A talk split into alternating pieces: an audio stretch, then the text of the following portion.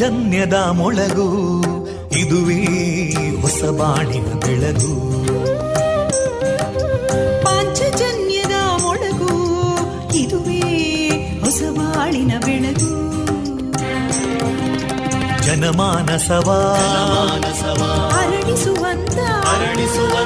ಜನಮಾನಸವ ಅರಳಿಸುವಂತ ವಿವೇಕವಾಣಿಯ ಮೊಳಗು, ಸುಖ ದುಃಖಗಳಿಗೆ ತಾಕೊರಳಾಗುವ ನೆಲಪ್ರೀತಿಯದಿ ಮೊಳಗು, ಇದುವೇ ಹೊಸ ಬಾಳಿನ ಬೆಳಗು, ಇದುವೇ ಪಾಂಚಜನ್ಯದ ಮೊಳಗು, ಇದುವೇ ಪಾಂಚಜನ್ಯದ ಮೊಳಗು. ವಂದೇ ಮಾತರಂ, ವಂದೇ ಮಾತರಂ, ಸುಜಲಾಂ ಸುಫಲಾಂ ಮಲಯಜ ಶೀತಲಾಂ ಸಸ್ಯಶ್ಯಾಮಲಾಂ ಮಾತರಂ ವಂದೇ ಮಾತರಂ. ಶುಭ್ರಜೋತ್ಸ್ನಾ ಪುಲಕಿತಯಾಮಿನೀ ಫುಲ್ಲಕುಸುಮಿತಾ ದ್ರುಮದಳಶೋಭಿನೀ ಸುಹಾಸಿನೀಂ ಸುಮಧುರಭಾಷಿಣೀಂ ಸುಖದಾಂ ವರದಾಂ ಮಾತರಂ ವಂದೇ ಮಾತರಂ. ಕೋಟಿ ಕೋಟಿ ಕಂಠ ಕಲಕಲ ನಿನಾದ ಕರಾಲೇ, ಕೋಟಿ ಕೋಟಿ ಭುಜೈದೃತ ಕರಕಲವಾಲೇ, ಅಬಲಾಂ ಕೇನೋ ಮಾಯೇತೋ ಬಲೇ ಬಹುಬಲಧಾರಿಣೀ ನಮಾಮಿ ತಾರಿಣೀ ರಿಪುದಲವಾರಿಣೀ ಮಾತರಂ ವಂದೇ ಮಾತರಂ. ತುಮಿ ವಿದ್ಯಾ ತುಮಿ ಧರ್ಮ ತುಮಿ ಹೃದಿ ತುಮಿ ಮರ್ಮ, ತ್ವಂ ಹಿ ಪ್ರಾಣ ಶರೀರೇ ಬಾಹುತೇ ತುಮಿ ಮಾ ಶಕ್ತಿ, ಹೃದಯೇ ತುಮಿ ಮಾ ಭಕ್ತಿ, ತೋಮಾರಯಿ ಪ್ರತಿಮಾ ಗಡಿ ಮಂದಿರೇ ಮಂದಿರೇ ವಂದೇ ಮಾತರಂ. ತ್ವಂ ಹಿ ದುರ್ಗಾ ದಶ ಪ್ರಹರಣಧಾರಿಣೀ ಕಮಲಾಂ ಕಮಲದಲ ವಿಹಾರಿಣೀ ವಾಣೀಂ ವಿದ್ಯಾದಾಯಿನೀ ನಮಾಮಿ ತ್ವಾಂ ನಮಾಮಿ ಕಮಲಾಂ ಅಮಲಾಂ ಅತುಲಾಂ ಸುಜಲಾಂ ಸುಫಲಾಂ ಮಾತರಂ ವಂದೇ ಮಾತರಂ. ಶ್ಯಾಮಲಾಂ ಸರಳಾಂ ಸುಸ್ಮಿತಾಂ ಭೂಷಿತಾಂ ಧರಣೀಂ ಭರಣೀಂ ಮಾತರಂ ವಂದೇ ಮಾತರಂ ವಂದೇ ಮಾತರಂ.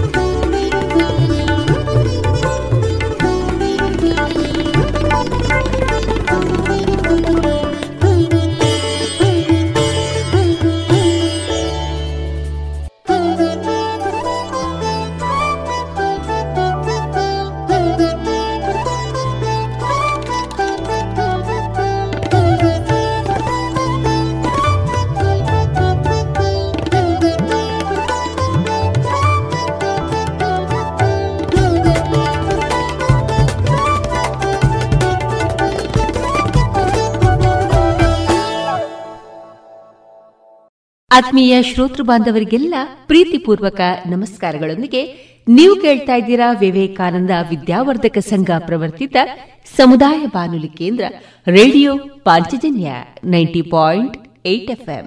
ಇದು ಜೀವ ಜೀವದ ಸ್ವರ ಸಂಚಾರ. ಕೇಳುಗರೆ, ನಮ್ಮ ನಿಲಯದಿಂದ ಈ ದಿನ ಪ್ರಸಾರಗೊಳ್ಳಲಿರುವಂತಹ ಕಾರ್ಯಕ್ರಮದ ವಿವರಗಳು ಇಂತಿದೆ. ಮೊದಲಿಗೆ ಭಕ್ತಿಗೀತೆಗಳು, ಮಾರುಕಟ್ಟೆ ಧಾರಣೆ, ಸುಬುದ್ಧಿ ದಾಮೋದರ ದಾಸ್ ಅವರಿಂದ ಶ್ರೀಮದ್ ಭಾಗವತಾಮೃತ ಬಿಂದು, ನಾದವೈಭವದಲ್ಲಿ ಪಿ ಕೆ ಗಣೇಶ್ ಅವರಿಂದ ಸ್ಯಾಕ್ಸೋಫೋನ್ ವಾದನ, ಭಜನಾ ದಾಟಿ ಮತ್ತು ಏರಿಳಿತಗಳ ಕುರಿತು ಮಧ್ವಾಧೀಶ ವಿಠಲದಾಸ ನಾಮಾಂಕಿತರಾದ ಶ್ರೀಯುತ ರಾಮಕೃಷ್ಣ ಕಾಟಕೊಕ್ಕೆ ಅವರಿಂದ ಪ್ರಶಿಕ್ಷಣ, ಕೊನೆಯಲ್ಲಿ ಮಧುರಗಾನ ಪ್ರಸಾರಗೊಳ್ಳಲಿದೆ.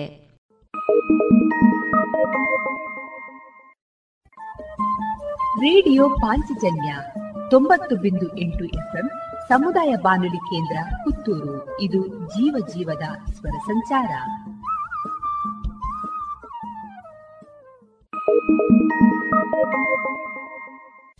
ಇದೀಗ ಶ್ರೀದೇವರ ಭಕ್ತಿಯ ಸ್ತುತಿಯನ್ನ ಆಲಿಸೋಣ.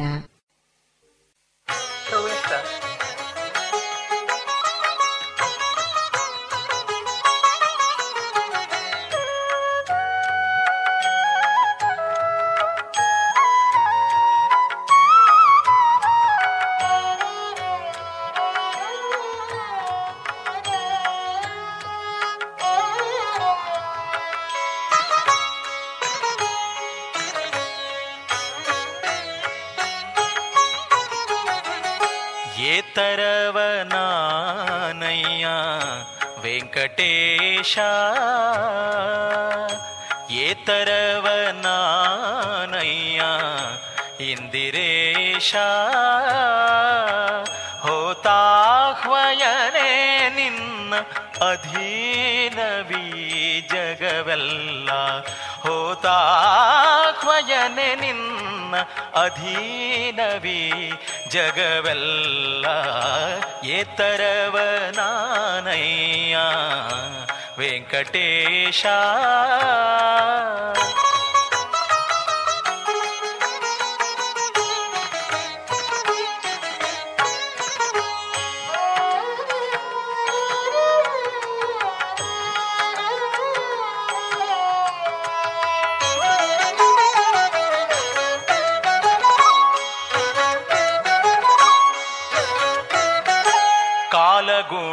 ಕರ್ಮ ಸ್ವಭಾವಗಳ ಮನೆ ಮಾಡಿ ಶ್ರೀಲೋಲನಿ ಸರ್ವರೊಳಗೆ ಇದ್ದು ಕಾಲ ಗುಣ ಕರ್ಮ ಸ್ವಭಾವಗಳ ಮನೆ ಮಾಡಿ ಶ್ರೀಲೋಲನಿ ಸರ್ವರೊಳಗೆ ಇದ್ದು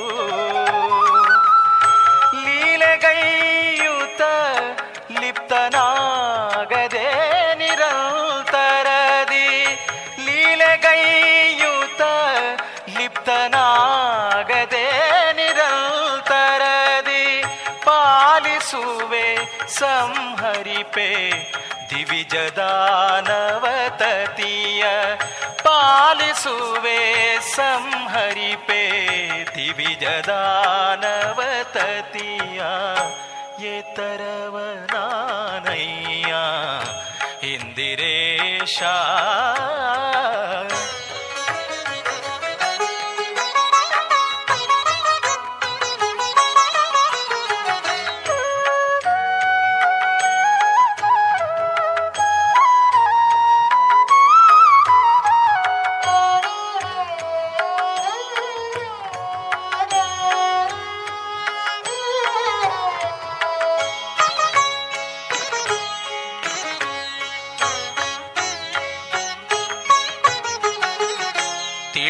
ಕೊಂಬುವ ನೀನೆ ಶ್ರುತಿ ಸ್ಮೃತಿಗಳೊಳಗಿದ್ದು ತಿಳಿಸಿಕೊಂಬುವ ನೀನೆ ಶ್ರುತಿ ಸ್ಮೃತಿಗಳೊಳಗಿದ್ದು ತಿಳಿಸುವವ ನೀನೆ ಉಪದೇಶ ಕರುಳು ತಿಳಿಸುವವ ನೀನೆ ಉಪದೇಶ ಕರುಳು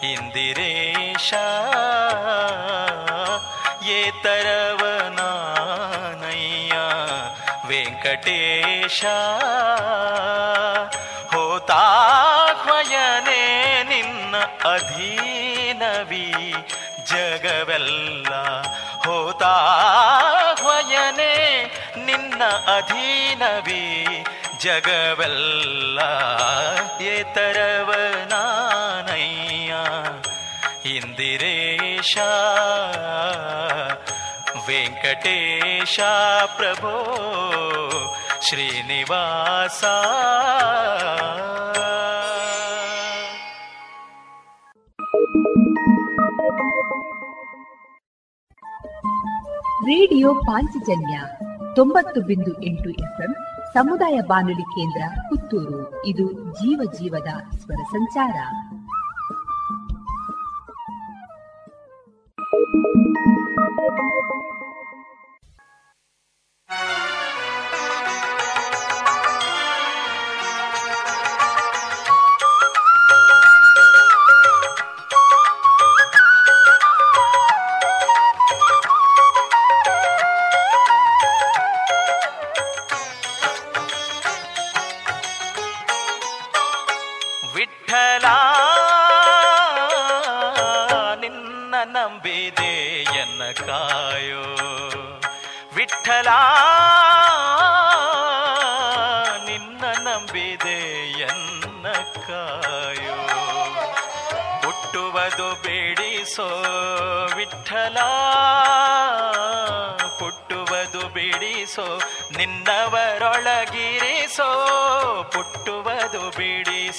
ನಿನ್ನವರೊಳಗಿರಿಸೋ ವಿಠಲ,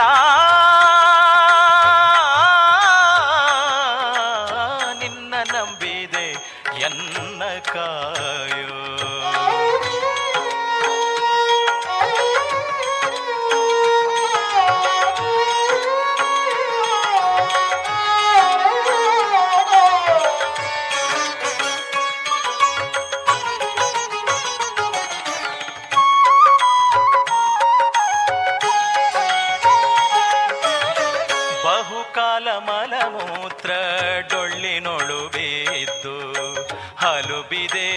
ಒಂದಿಷ್ಟು ನೆಲೆಗಾಣದೆ ನಾನು ಬಹುಕಾಲ ಮಲಮೂತ್ರ ಡೊಳ್ಳಿನೊಳುಬಿದ್ದು ಹಲುಬಿದೆ. ಒಂದಿಷ್ಟು ನೆಲೆಗಾಣದೆ ನಾನು ಹಲವು ಮಾತೇನು ನನಗೆ ಬೀಳ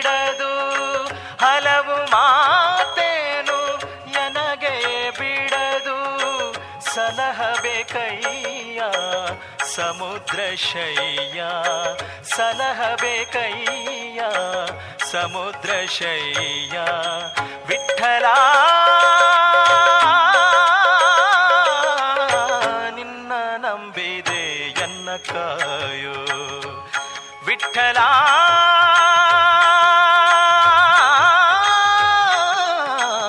ನಿನ್ನ ನಂಬಿದೆ ಎನ್ನ ಕಾಯೋ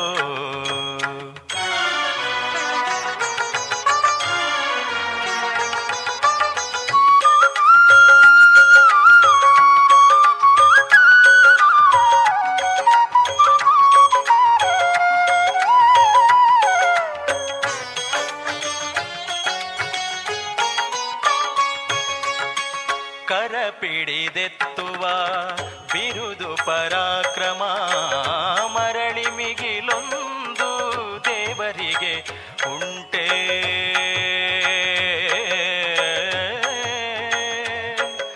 ಆ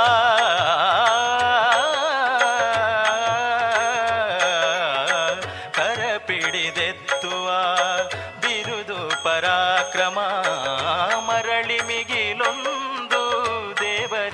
ಉಂಟೆ ಮರೆವು ಮಾಡದೆ ಮಹಾದುರಿತವ ಪರಿಹರಿಸು ಮರೆವು ಮಾಡದೆ ಮಹಾದುರಿತವ ಪರಿಹರಿಸು ಸ್ಮರಣೆಯನ್ನು ಇತ್ತು ಕೀರ್ತನೆ ಪೇಳಿಸು ಸ್ಮರಣೆಯನ್ನು ಇತ್ತು ಕೀರ್ತನೆ ಪೇಳಿಸು ವಿಠಲ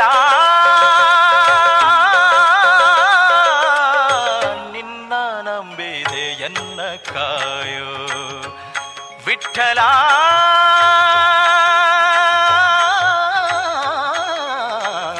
ನಿನ್ನ ನಂಬಿದೆಯನ್ನ ಕಾಯೋ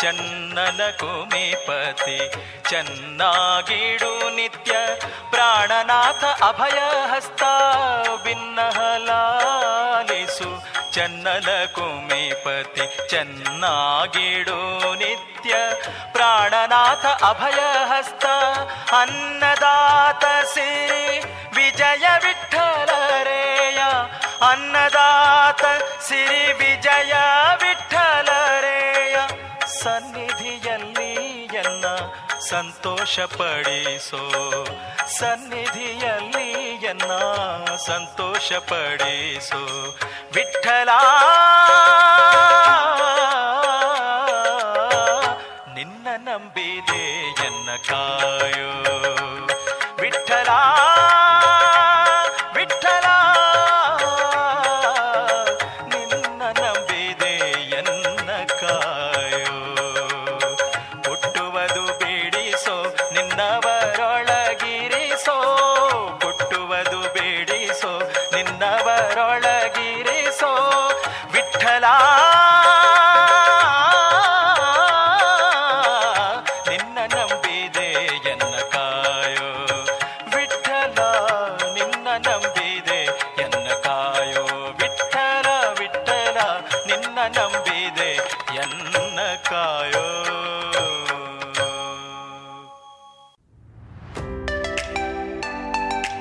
ಪ್ರತಿಷ್ಠಿತ ಕ್ಯಾಂಪ್ಕೋ ಸಂಸ್ಥೆ, ಅಡಿಕೆ ಸಂಶೋಧನೆ ಮತ್ತು ಅಭಿವೃದ್ಧಿ ಪ್ರತಿಷ್ಠಾನ ಹಾಗೂ Vivekananda college of engineering and technology ಇದರ ಸಂಯುಕ್ತ ಆಶ್ರಯದಲ್ಲಿ 5ನೇ ಕೃಷಿ ಯಂತ್ರಮೇಳ 2023 ಹಾಗೂ ಕನಸಿನ ಮನೆ ಎನ್ನುವ ಬೃಹತ್ ಪ್ರದರ್ಶನ ವಿವೇಕಾನಂದ ಇಂಜಿನಿಯರಿಂಗ್ ಕಾಲೇಜಿನ ಆವರಣ ಪುತ್ತೂರಿನಲ್ಲಿ ಇದೇ ಫೆಬ್ರವರಿ 10, 11 ಮತ್ತು 12ರಂದು. ಬದಲಾಗುತ್ತಿರುವಂತಹ ತಂತ್ರಜ್ಞಾನವನ್ನ ಕೃಷಿಕರಿಗೆ ತಲುಪಿಸುವ ಮಹತ್ವಾಕಾಂಕ್ಷಿ ಯೋಜನೆಯಾದ ಈ ಮೇಳದ ಪೂರ್ಣ ಪ್ರಯೋಜನವನ್ನ ಪಡೆದುಕೊಳ್ಳಿ. ಬನ್ನಿ, ಭಾಗವಹಿಸಿ. ಪ್ರವೇಶ ಉಚಿತ.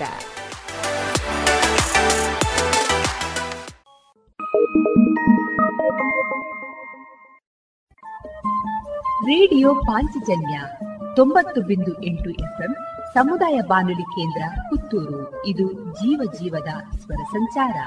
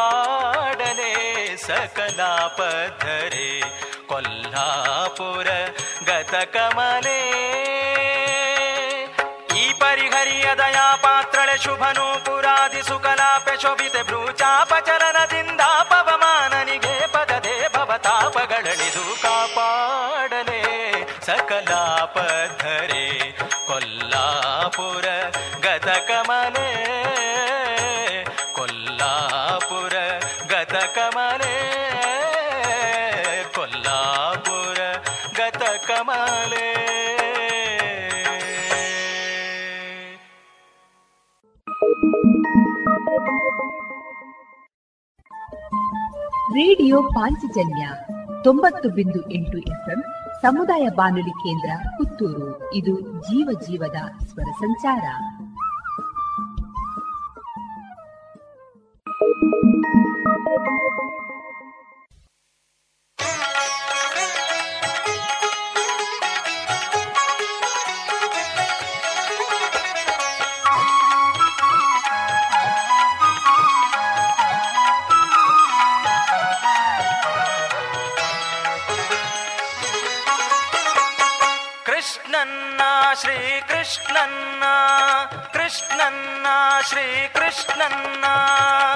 ಕೃಷ್ಣನ್ನ ಬಲು ಕೃಷ್ಣನ್ನ ವಿಶಿಷ್ಟನ್ನ ಸ್ತುತಿಸಿ ತುಷ್ಟನ್ನ ಕೃಷ್ಣನ್ನ ಬಲು ಕೃಷ್ಣನ್ನ ವಿಶಿಷ್ಟನ್ನ ಸ್ತುತಿಸಿ ತುಷ್ಟನ್ನ ಕೃಷ್ಣನ್ನ ಶ್ರೀ ಕೃಷ್ಣನ್ನ ಕೃಷ್ಣನ್ನ ಶ್ರೀ ಕೃಷ್ಣನ್ನ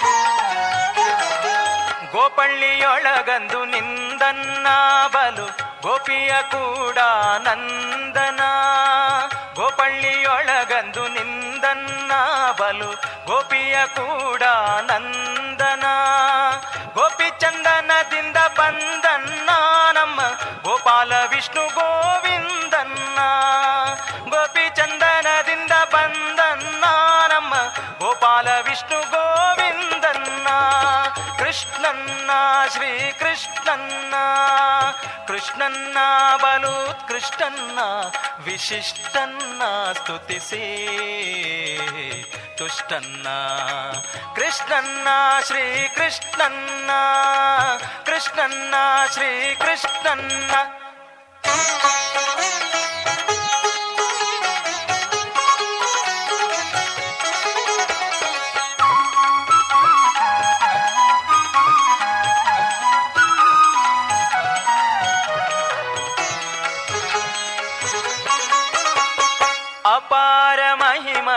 ಸುವನ್ನ ಭಕ್ತಗಾಪತ್ತು ಬರಲು ಮಾಣಿಸುವನ್ನ ಅಪಾರ ಮಹಿಮನೆ ಸುವನ್ನ ಭಕ್ತಗಾಪತ್ತು ಬರಲು ಮಾಣಿಸುವನ್ನ ತಾಪಸಿಗಳಿಗೆ ಕಾಣಿಸುವನ್ನ ದಶ ರೂಪವ ಧರಿಸಿ ಜನಿಸುವನ ತಾಪಸಿಗಳಿಗೆ ಕಾಣಿಸುವನ್ನ ದಶ ರೂಪವ ಧರಿಸಿ ಜನಿಸುವನ ಕೃಷ್ಣನ್ನ ಶ್ರೀ ಕೃಷ್ಣನ್ನ ಕೃಷ್ಣನ್ನ ಬಲೋತ್ಕೃಷ್ಟನ್ನ ವಿಶಿಷ್ಟನ್ನ ಸ್ತುತಿಸಿ ತುಷ್ಟನ್ನ ಕೃಷ್ಣನ್ನ ಶ್ರೀ ಕೃಷ್ಣನ್ನ ಕೃಷ್ಣನ್ನ ಶ್ರೀ ಕೃಷ್ಣನ್ನ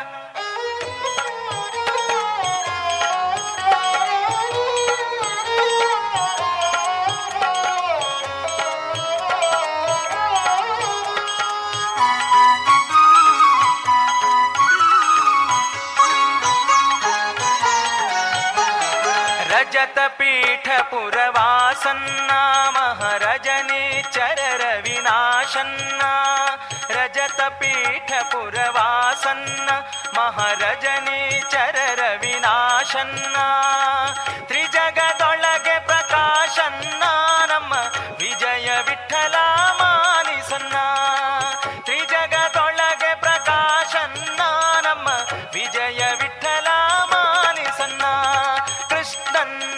ಶ್ರೀ ಕೃಷ್ಣನ್ನ ಕೃಷ್ಣನ್ನ ಬಲೋತ್ಕೃಷ್ಟನ್ನ ವಿಶಿಷ್ಟನ್ನ ಸ್ತುತಿಸಿ ತುಷ್ಟನ್ನ ಕೃಷ್ಣನ್ನ ಬಲೋತ್ಕೃಷ್ಟನ್ನ ವಿಶಿಷ್ಟನ್ನ ಸ್ತುತಿಸಿ ತುಷ್ಟನ್ನ ಕೃಷ್ಣ ಹರೇ ಜಯ ಕೃಷ್ಣ ಹರೇ ಕೃಷ್ಣ ಹರೇ ಜಯ ಕೃಷ್ಣ ಹರೇ ಜಯ ಕೃಷ್ಣ ಹರೇ ಜಯ ಕೃಷ್ಣ ಹರೇ ಜಯ ಕೃಷ್ಣ ಹರೇ ಜಯ ಕೃಷ್ಣ ಹರೇ ಜಯ ಕೃಷ್ಣ ಹರೇ ಜಯ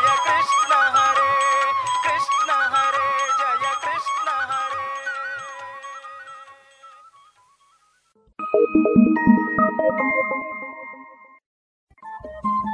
ರೇಡಿಯೋ ಪಾಂಚಜನ್ಯ 90.8 FM ಸಮುದಾಯ ಬಾನುಲಿ ಕೇಂದ್ರ ಪುತ್ತೂರು. ಇದು ಜೀವ ಜೀವದ ಸ್ವರ ಸಂಚಾರ.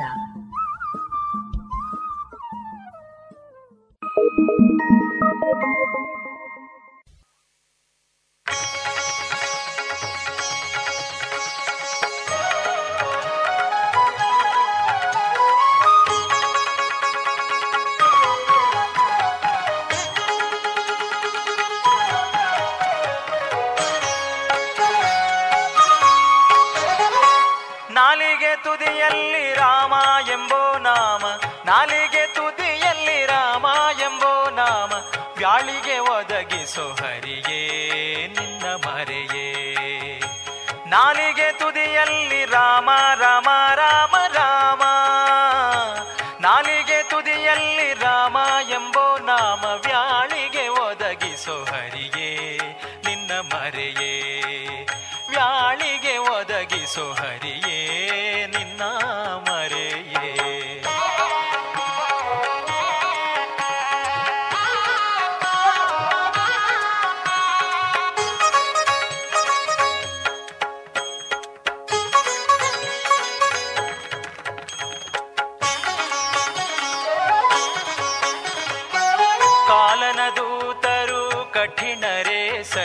ವ್ಯಾಳಿಯು ಹೇಳಿ ಕೇಳಿ ಬರುವುದಲ್ಲ, ಕಾಲನ ದೂತರು ಕಠಿಣರೇ ಸರಿ, ವ್ಯಾಳಿಯು ಹೇಳಿ ಕೇಳಿ ಬರುವುದಲ್ಲ. ಆಲಯದವರ ಶಕ್ತಿಯಲ್ಲೇನು, ಆಲಯದವರ ಶಕ್ತಿಯಲ್ಲೇನು, ಲಾಲಿಸಬೇಕೆಲೋ ಎನ್ನ ಬಿನ್ನಪ, ಲಾಲಿಸಬೇಕೆಲೋ ಎನ್ನ ಬಿನ್ನಪ. ನಾಲಿಗೆ ತುದಿಯಲ್ಲಿ ರಾಮ ರಾಮ ರಾಮ ರಾಮ, ನಾಲಿಗೆ ತುದಿಯಲ್ಲಿ ರಾಮ ಎಂಬೋ ನಾಮ, ವ್ಯಾಳಿಗೆ ಒದಗಿಸೋ ಹರಿಯೇ ನಿನ್ನ ಮರೆಯೇ, ವ್ಯಾಳಿಗೆ ಒದಗಿಸೋ ಹರಿಯೇ ನಿನ್ನ ಮರೆಯೇ.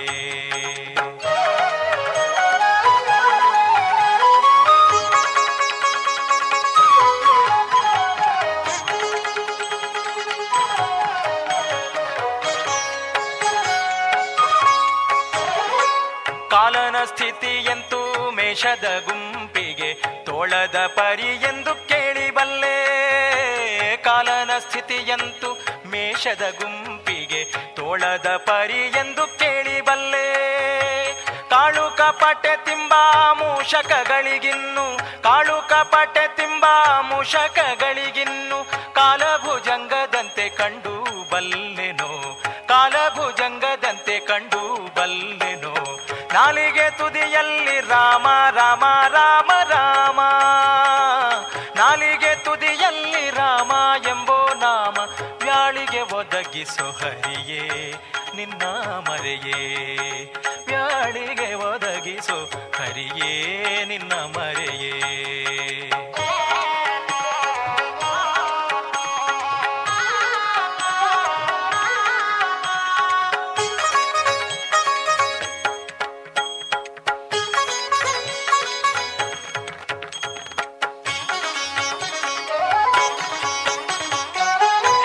ವಿಷಯವೆಂಬ ಮಡುವಿನೊಳಗೆ ಒಯ್ದು ಮೋಸಗೊಳಿಸುವ ಸ್ಥಿತಿಯು ಮನಸ್ಸಿನ, ಹೇಸಿ ವಿಷಯವೆಂಬ ಮಡುವಿನೊಳಗೆ ಒಯ್ದು ಮೋಸಗೊಳಿಸುವ ಸ್ಥಿತಿಯು ಮನಸ್ಸಿನ.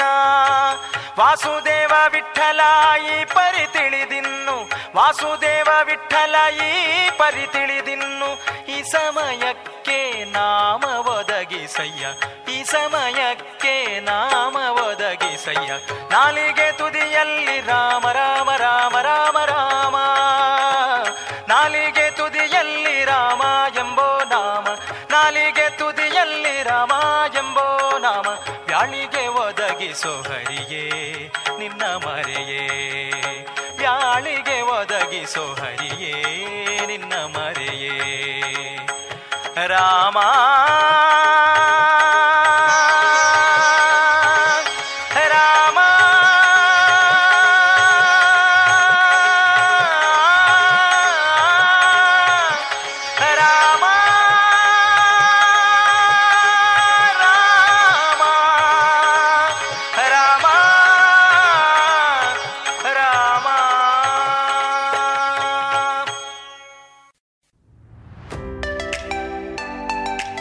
ಪ್ರತಿಷ್ಠಿತ ಕ್ಯಾಂಪ್ಕೋ ಸಂಸ್ಥೆ, ಅಡಿಕೆ ಸಂಶೋಧನೆ ಮತ್ತು ಅಭಿವೃದ್ಧಿ ಪ್ರತಿಷ್ಠಾನ ಹಾಗೂ Vivekananda college of engineering and technology ಇದರ ಸಂಯುಕ್ತ ಆಶ್ರಯದಲ್ಲಿ 5ನೇ ಕೃಷಿ ಯಂತ್ರ ಮೇಳ 2023 ಹಾಗೂ ಕನಸಿನ ಮನೆ ಎನ್ನುವ ಬೃಹತ್ ಪ್ರದರ್ಶನ ವಿವೇಕಾನಂದ ಇಂಜಿನಿಯರಿಂಗ್ ಕಾಲೇಜಿನ ಆವರಣ ಪುತ್ತೂರಿನಲ್ಲಿ ಇದೆ.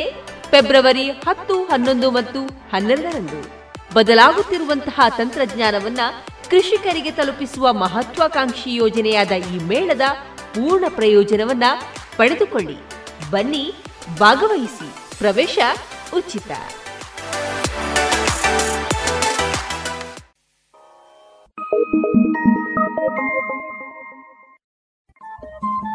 ರೇಡಿಯೋ ಪಾಂಚಜನ್ಯ 90.8 FM ಸಮುದಾಯ ಬಾನುಲಿ ಕೇಂದ್ರ ಪುತ್ತೂರು.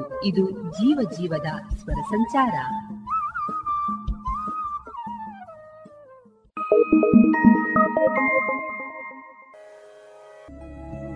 ಎಲ್ಲಾ ತರಹದ ಸೀರೆ, ಬ್ಲೌಸ್ಗಳಿಗೆ ಹೊಂದುವಂತಹ ಹಾಗೂ ಲೆಹೆಂಗಾ, ಯೂನಿಫಾರ್ಮ್, ನೈಟಿ, ಸೂಟಿ, ಸ್ಪೋರ್ಟ್ಸ್ ಡ್ರೆಸ್ ಇವೆಲ್ಲಾ ಉಡುಪುಗಳಿಗೆ ಬೇಕಾಗುವಂತಹ ವಿವಿಧ ರೀತಿಯ ಆಧುನಿಕ ವಿನ್ಯಾಸದ ಒಳ ಉಡುಪುಗಳು ಕೈಗೆಟಕುವ ದರದಲ್ಲಿ ಎಲ್ಲಾ ಬ್ರ್ಯಾಂಡ್ಗಳಲ್ಲಿ ಲಭ್ಯ. ಅದೇ ಲಶ್ ಫ್ಯಾಷನ್ ಇನ್ಸೈಡ್, ಕೋರ್ಟ್ ರಸ್ತೆ, ಪುತ್ತೂರಿನಲ್ಲಿ.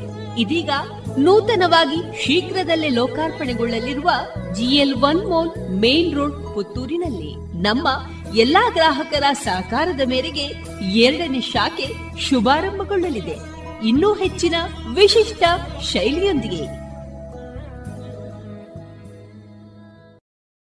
ಮಾರುಕಟ್ಟೆ ಧಾರಣೆ ಇಂತಿದೆ. ಹೊಸ ಅಡಿಕೆ 325 400, ಹಳೆ ಅಡಿಕೆ ಫ್ರೆಶ್ ಚೋಲ್ 440 500, ಹಳೆ ಅಡಿಕೆ ಡಬಲ್ ಚೋಲ್ 510 545, ಹಳೆ ಪಟೋರ 330 360, ಹೊಸ ಪಟೋರ 250 320, ಹಳೆ ಉಳ್ಳಿಗಡ್ಡೆ 200 275, ಹೊಸ ಉಳ್ಳಿಗಡ್ಡೆ 150 240, ಹಳೆ ಕರಿಗೋಟು 200 260, ಹೊಸ ಕರಿಗೊಟ್ಟು 180 255, ಕಾಳುಮೆಣಸು 371 490, ಒಣಕೊಕ್ಕೋ 200 220, ಹಸಿಕೊಕ್ಕೋ 58 68. ರಬ್ಬರ್ ಧಾರಣೆ RSS 4 140 ರೂಪಾಯಿ, RSS 5 134 ರೂಪಾಯಿ, ಲಾಟ್ 130 ರೂಪಾಯಿ, ಸ್ಕ್ರಾಪ್ 77 ರೂಪಾಯಿ 50 ಪೈಸೆಯಿಂದ 87 ರೂಪಾಯಿ 50 ಪೈಸೆ.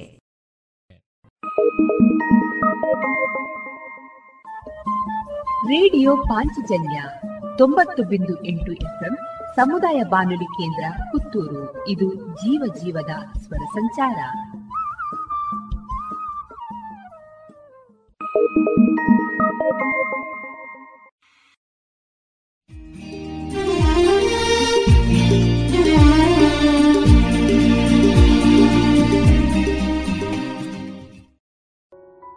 ಇನ್ನು ಮುಂದೆ ಕೇಳಿ ಶ್ರೀಮದ್ ಭಾಗವತಾಮೃತ ಬಿಂದು. ವಾಚಿಸುವವರು ಸುಬುದ್ಧಿ ದಾಮೋದರ ದಾಸ್. ಈ ಕಾರ್ಯಕ್ರಮದ ಪ್ರಸ್ತುತಿ ISKCON ಶ್ರೀ ಶ್ರೀ ರಾಧಾ ಗೋವಿಂದ ಮಂದಿರ, ಮಂಗಳೂರು. ಹರೇ ಕೃಷ್ಣ. ಎಲ್ಲ ಕೇಳುಗರಿಗೂ ಶ್ರೀಮದ್ ಭಾಗವತದ ಅಧ್ಯಯನಕ್ಕೆ ಸ್ವಾಗತ. ನಾರದ ಮುನಿಗಳು ಬ್ರಹ್ಮದೇವನಲ್ಲಿ ಕೇಳಿದಂತಹ ಪ್ರಶ್ನೆಗೆ ಉತ್ತರವಾಗಿ ಬ್ರಹ್ಮದೇವನು ಭಗವಂತನ ಮಹಿಮೆಗಳನ್ನು ವಿವರಿಸುತ್ತಿದ್ದಾನೆ. ಭಗವಂತನನ್ನು ಸಂಪೂರ್ಣವಾಗಿ ಅರ್ಥ ಮಾಡಿಕೊಳ್ಳಲು ಯಾರಿಂದಲೂ ಸಾಧ್ಯವಿಲ್ಲ. ಆದರೂ ಭಗವಂತನು ಇಲ್ಲಿ ನಡೆಸಿರುವಂತಹ ಅನೇಕ ಅವತಾರಗಳನ್ನು ಕಂಡು ಕೇಳಿ ನಾವು ಆತನ ಬಗ್ಗೆ ಸ್ವಲ್ಪ ಮಟ್ಟಿಗೆ ತಿಳಿದುಕೊಳ್ಳಬಹುದು. ಭಾಗವತದ 2ನೇ ಸ್ಕಂಧದ 7ನೇ ಅಧ್ಯಾಯದಲ್ಲಿ ಬ್ರಹ್ಮದೇವನು ಭಗವಂತನ ವಿವಿಧ ಅವತಾರಗಳು ಮತ್ತು ಆ ಅವತಾರಗಳಲ್ಲಿ ಭಗವಂತನು ನಡೆಸಿರುವಂತಹ ಅದ್ಭುತ ಕಾರ್ಯಗಳು ಇವುಗಳ ಕುರಿತಾಗಿ ವಿವರಿಸುತ್ತಿದ್ದಾನೆ. ಇವುಗಳಲ್ಲಿ ಮೊದಲನೆಯದಾಗಿ ಬರುವಂತಹ ಅವತಾರವೇ ವರಾಹರೂಪ. ಗರ್ಭೋದಕವೆಂಬ ವಿಶ್ವದ ಮಹಾಸಾಗರದಲ್ಲಿ ಮುಳುಗಿದ ಭೂಗ್ರಹವನ್ನು ಮೇಲೆತ್ತುವ ಲೀಲೆಯ ಸಲುವಾಗಿಯೇ ಅಮಿತ ಶಕ್ತಿಶಾಲಿಯಾದ ಭಗವಂತನು ವರಾಹರೂಪವನ್ನು ತಾಳಿದನು. ಆಗ ಮೊದಲ ರಾಕ್ಷಸನಾದ ಹಿರಣ್ಯಾಕ್ಷನು ಗೋಚರಿಸಿದನು. ಅವನನ್ನು ಭಗವಂತನು ತನ್ನ ಕೋರೆದಾಡೆಗಳಿಂದ ಇರಿದನು. ಈ ಬ್ರಹ್ಮಾಂಡದಲ್ಲಿ ಬ್ರಹ್ಮನೇ ಮೊದಲ ದೇವತೆ, ಹಾಗೆಯೇ ಹಿರಣ್ಯಾಕ್ಷನೇ ಮೊದಲ ದೈತ್ಯ. ಭೌತ ಪ್ರಪಂಚದ ಇಡೀ ಸೃಷ್ಟಿಯ ಪಾಲಕನಾಗಿ ಭಗವಂತನು ಬೃಹತ್ ವರಾಹರೂಪವನ್ನು ತಾಳಿ ತನಗೆ ತಕ್ಕ ಪ್ರಮಾಣದ ಕೋರೆದಾಡೆಯಿಂದ ಗರ್ಭೋದಕ ಸಾಗರದೊಳಗೆ ಬಿದ್ದ ಭೂಮಿಯನ್ನು ಮೇಲೆತ್ತಿದನು.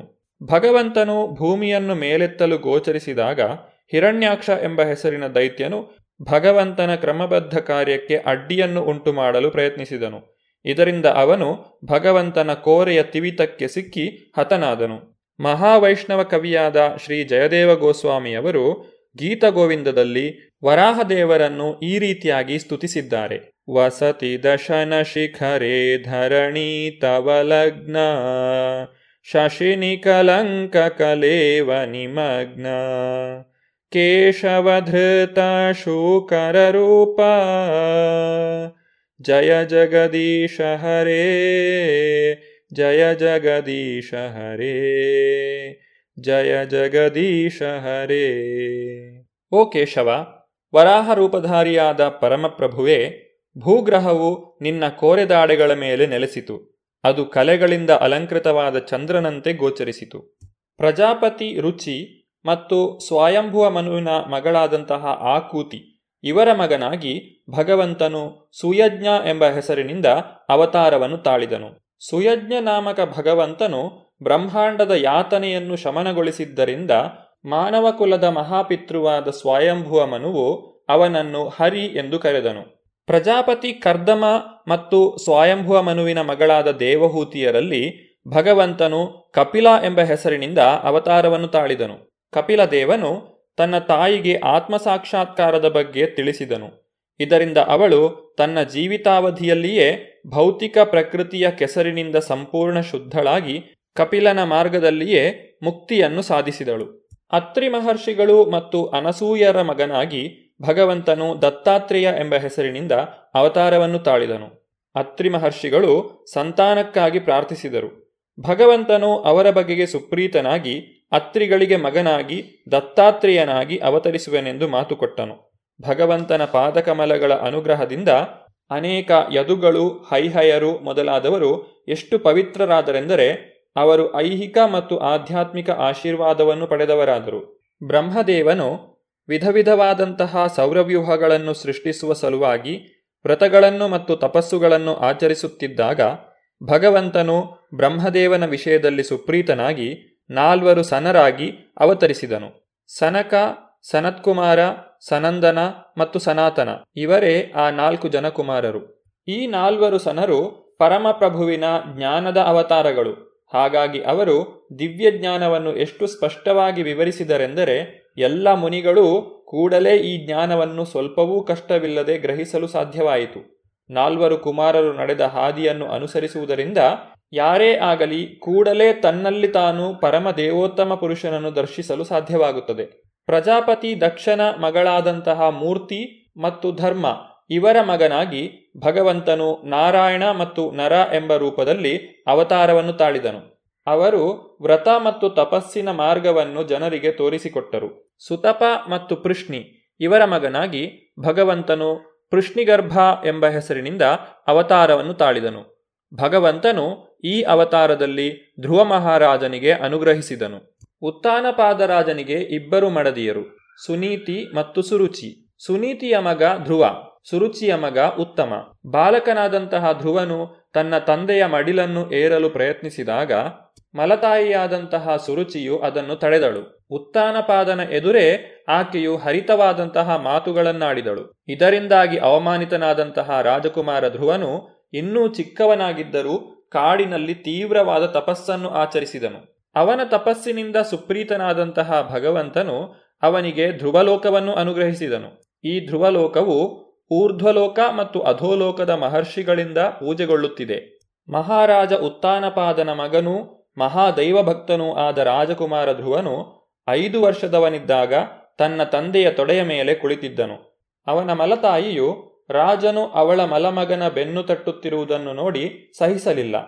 ಅವಳು ಅವನನ್ನು ಅಲ್ಲಿಂದ ಹೊರಗೆ ಎಳೆದು ಅವನು ತನ್ನ ಗರ್ಭದಲ್ಲಿ ಜನಿಸದೇ ಇದ್ದುದರಿಂದ ರಾಜನ ತೊಡೆಯ ಮೇಲೆ ಕೂರುವ ಅಧಿಕಾರವಿಲ್ಲ ಎಂದು ಹೇಳಿದಳು.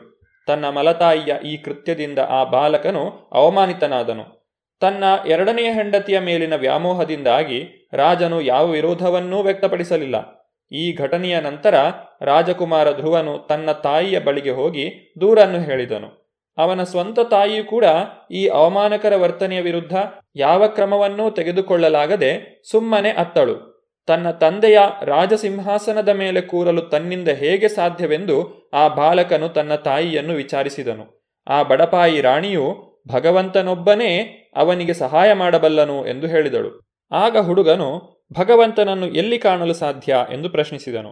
ಅದಕ್ಕೆ ರಾಣಿಯು ದುರ್ಗಮವಾದ ಕಾಡಿನಲ್ಲಿ ಮಹರ್ಷಿಗಳು ಕೆಲವು ವೇಳೆ ಭಗವಂತನನ್ನು ದರ್ಶಿಸುತ್ತಾರೆಂದು ಪ್ರತೀತಿ ಇದೆ ಎಂದು ಹೇಳಿದಳು. ರಾಜಕುಮಾರನು ಕಾಡಿಗೆ ಹೋಗಿ ಕಠೋರ ತಪಸ್ಸನ್ನಾಚರಿಸಿ ತನ್ನ ಗುರಿಯನ್ನು ಸಾಧಿಸುವುದಾಗಿ ತೀರ್ಮಾನಿಸಿದನು. ರಾಜಕುಮಾರ ಧ್ರುವನು ಈ ಉದ್ದೇಶಕ್ಕೆಂದೇ ದೇವೋತ್ತಮ ಪರಮಪುರುಷನಿಂದ ನಿಯಮಿತವಾದ ನಾರದ ಮುನಿಗಳ ನಿರ್ದೇಶನದಲ್ಲಿ ಕಠಿಣವಾದ ತಪಸ್ಸನ್ನು ಆಚರಿಸಿದನು. 12 ಅಕ್ಷರಗಳಲ್ಲಿ ರಚಿತವಾದ ಮಂತ್ರವನ್ನು ಜಪಿಸಬೇಕೆಂದು ನಾರದ ಮುನಿಗಳು ರಾಜಕುಮಾರ ಧ್ರುವನಿಗೆ ಉಪದೇಶಿಸಿದರು. ಅದೆಂದರೆ ಓಂ ನಮೋ ಭಗವತೆ ವಾಸುದೇವಾಯ. ಭಗವಾನ್ ವಾಸುದೇವನು ಕೃಷ್ಣಿಗರ್ಭನಾಗಿ ಅವತರಿಸಿದನು. ಚತುರ್ಭುಜನಾದ ಈ ದೇವೋತ್ತಮ ಪರಮಪುರುಷನು ರಾಜಕುಮಾರನಿಗೆ ಸಪ್ತರ್ಷಿ ಮಂಡಲದ ಮೇಲೆ ಒಂದು ನಿಶ್ಚಿತ ಲೋಕವನ್ನು ಅನುಗ್ರಹಿಸಿದನು. ತನ್ನ ಕಾರ್ಯದಲ್ಲಿ ಯಶಸ್ಸನ್ನು ಸಾಧಿಸಿದ ನಂತರ ರಾಜಕುಮಾರ ಧ್ರುವನು ಭಗವಂತನ ದರ್ಶನ ಭಾಗ್ಯವನ್ನು ಪಡೆದನು. ತನ್ನೆಲ್ಲ ಆಸೆಗಳು ನೆರವೇರಿತೆಂದು ಅವನು ತೃಪ್ತಿ ಹೊಂದಿದನು. ಈ ರೀತಿಯಾಗಿ ಒಬ್ಬ ಶುದ್ಧ ಭಕ್ತನನ್ನು ತೃಪ್ತಿಗೊಳಿಸುವ ಸಲುವಾಗಿ ಭಗವಂತನು ಸ್ವಯಂ ಕೃಷ್ಣಿಗರ್ಭನಾಗಿ ಅವತರಿಸಿದನು. ಮತ್ತೊಬ್ಬ ಶುದ್ಧ ಭಕ್ತರಾದ ನಾರದರಿಂದ ದೀಕ್ಷಾವಿಧಿಯನ್ನು ಸ್ವೀಕರಿಸಿ ಪರಿಪೂರ್ಣತೆಯನ್ನು ಸಾಧಿಸಿದನು. ಭಗವಂತನು ಪೃಥು ಮಹಾರಾಜನಾಗಿ ಅವತಾರವನ್ನು ತಾಳಿದನು. ಮಹಾರಾಜ ವೇನನು ರುಜುಮಾರ್ಗದಿಂದ ದೂರ ಸರಿದನು. ಬ್ರಾಹ್ಮಣರು ಅವನನ್ನು ವಜ್ರಾಘಾತ ಶಾಪದಿಂದ ದಂಡಿಸಿದರು. ಇದರಿಂದ ರಾಜ ವೇನನು ತನ್ನೆಲ್ಲ ಒಳ್ಳೆಯ ಕಾರ್ಯಗಳೊಂದಿಗೆ ಮತ್ತು ಸಂಪತ್ತಿನೊಂದಿಗೆ ದಗ್ಧನಾದನು ಮತ್ತು ನರಕದ ಹಾದಿಯಲ್ಲಿದ್ದನು.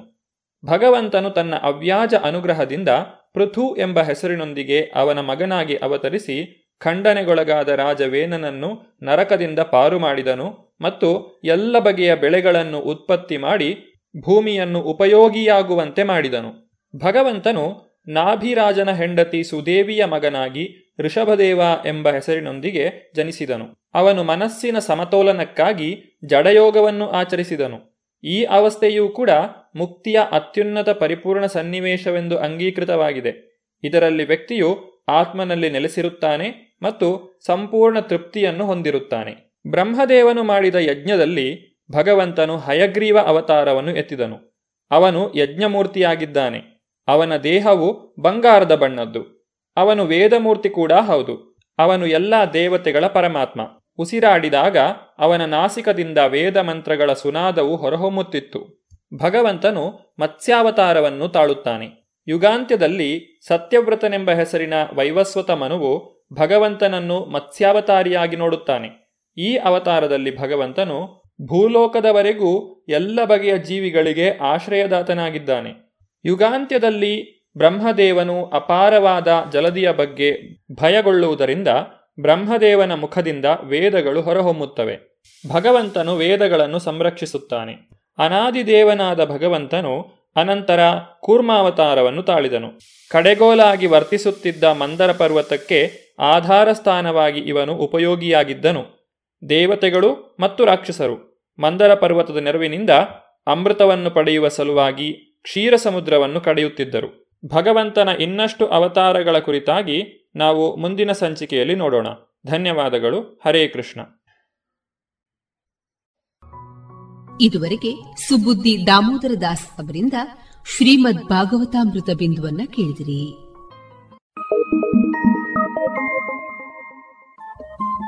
ರೇಡಿಯೋ ಪಾಂಚಜನ್ಯ 90.8 ಎಫ್ಎಂ ಸಮುದಾಯ ಬಾನುಲಿ ಕೇಂದ್ರ ಪುತ್ತೂರು. ಇದು ಜೀವ ಜೀವದ ಸ್ವರ ಸಂಚಾರ.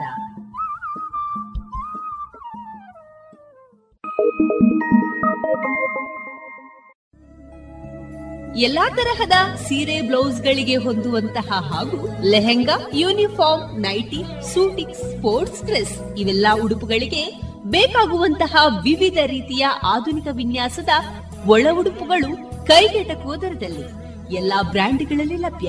ಅದೇ ಲಶ್ ಫ್ಯಾಷನ್ ಇನ್ಸೈಡ್, ಕೋರ್ಟ್ ರಸ್ತೆ, ಪುತ್ತೂರಿನಲ್ಲಿ.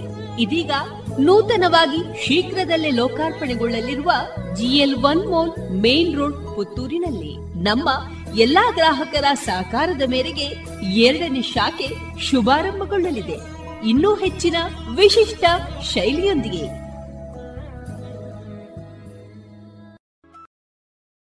ಇದೀಗ ನಾದವೈಭವದಲ್ಲಿ PK ಗಣೇಶ್ ಅವರಿಂದ ಸ್ಯಾಕ್ಸೋಫೋನ್ ವಾದನವನ್ನ ಕೇಳೋಣ.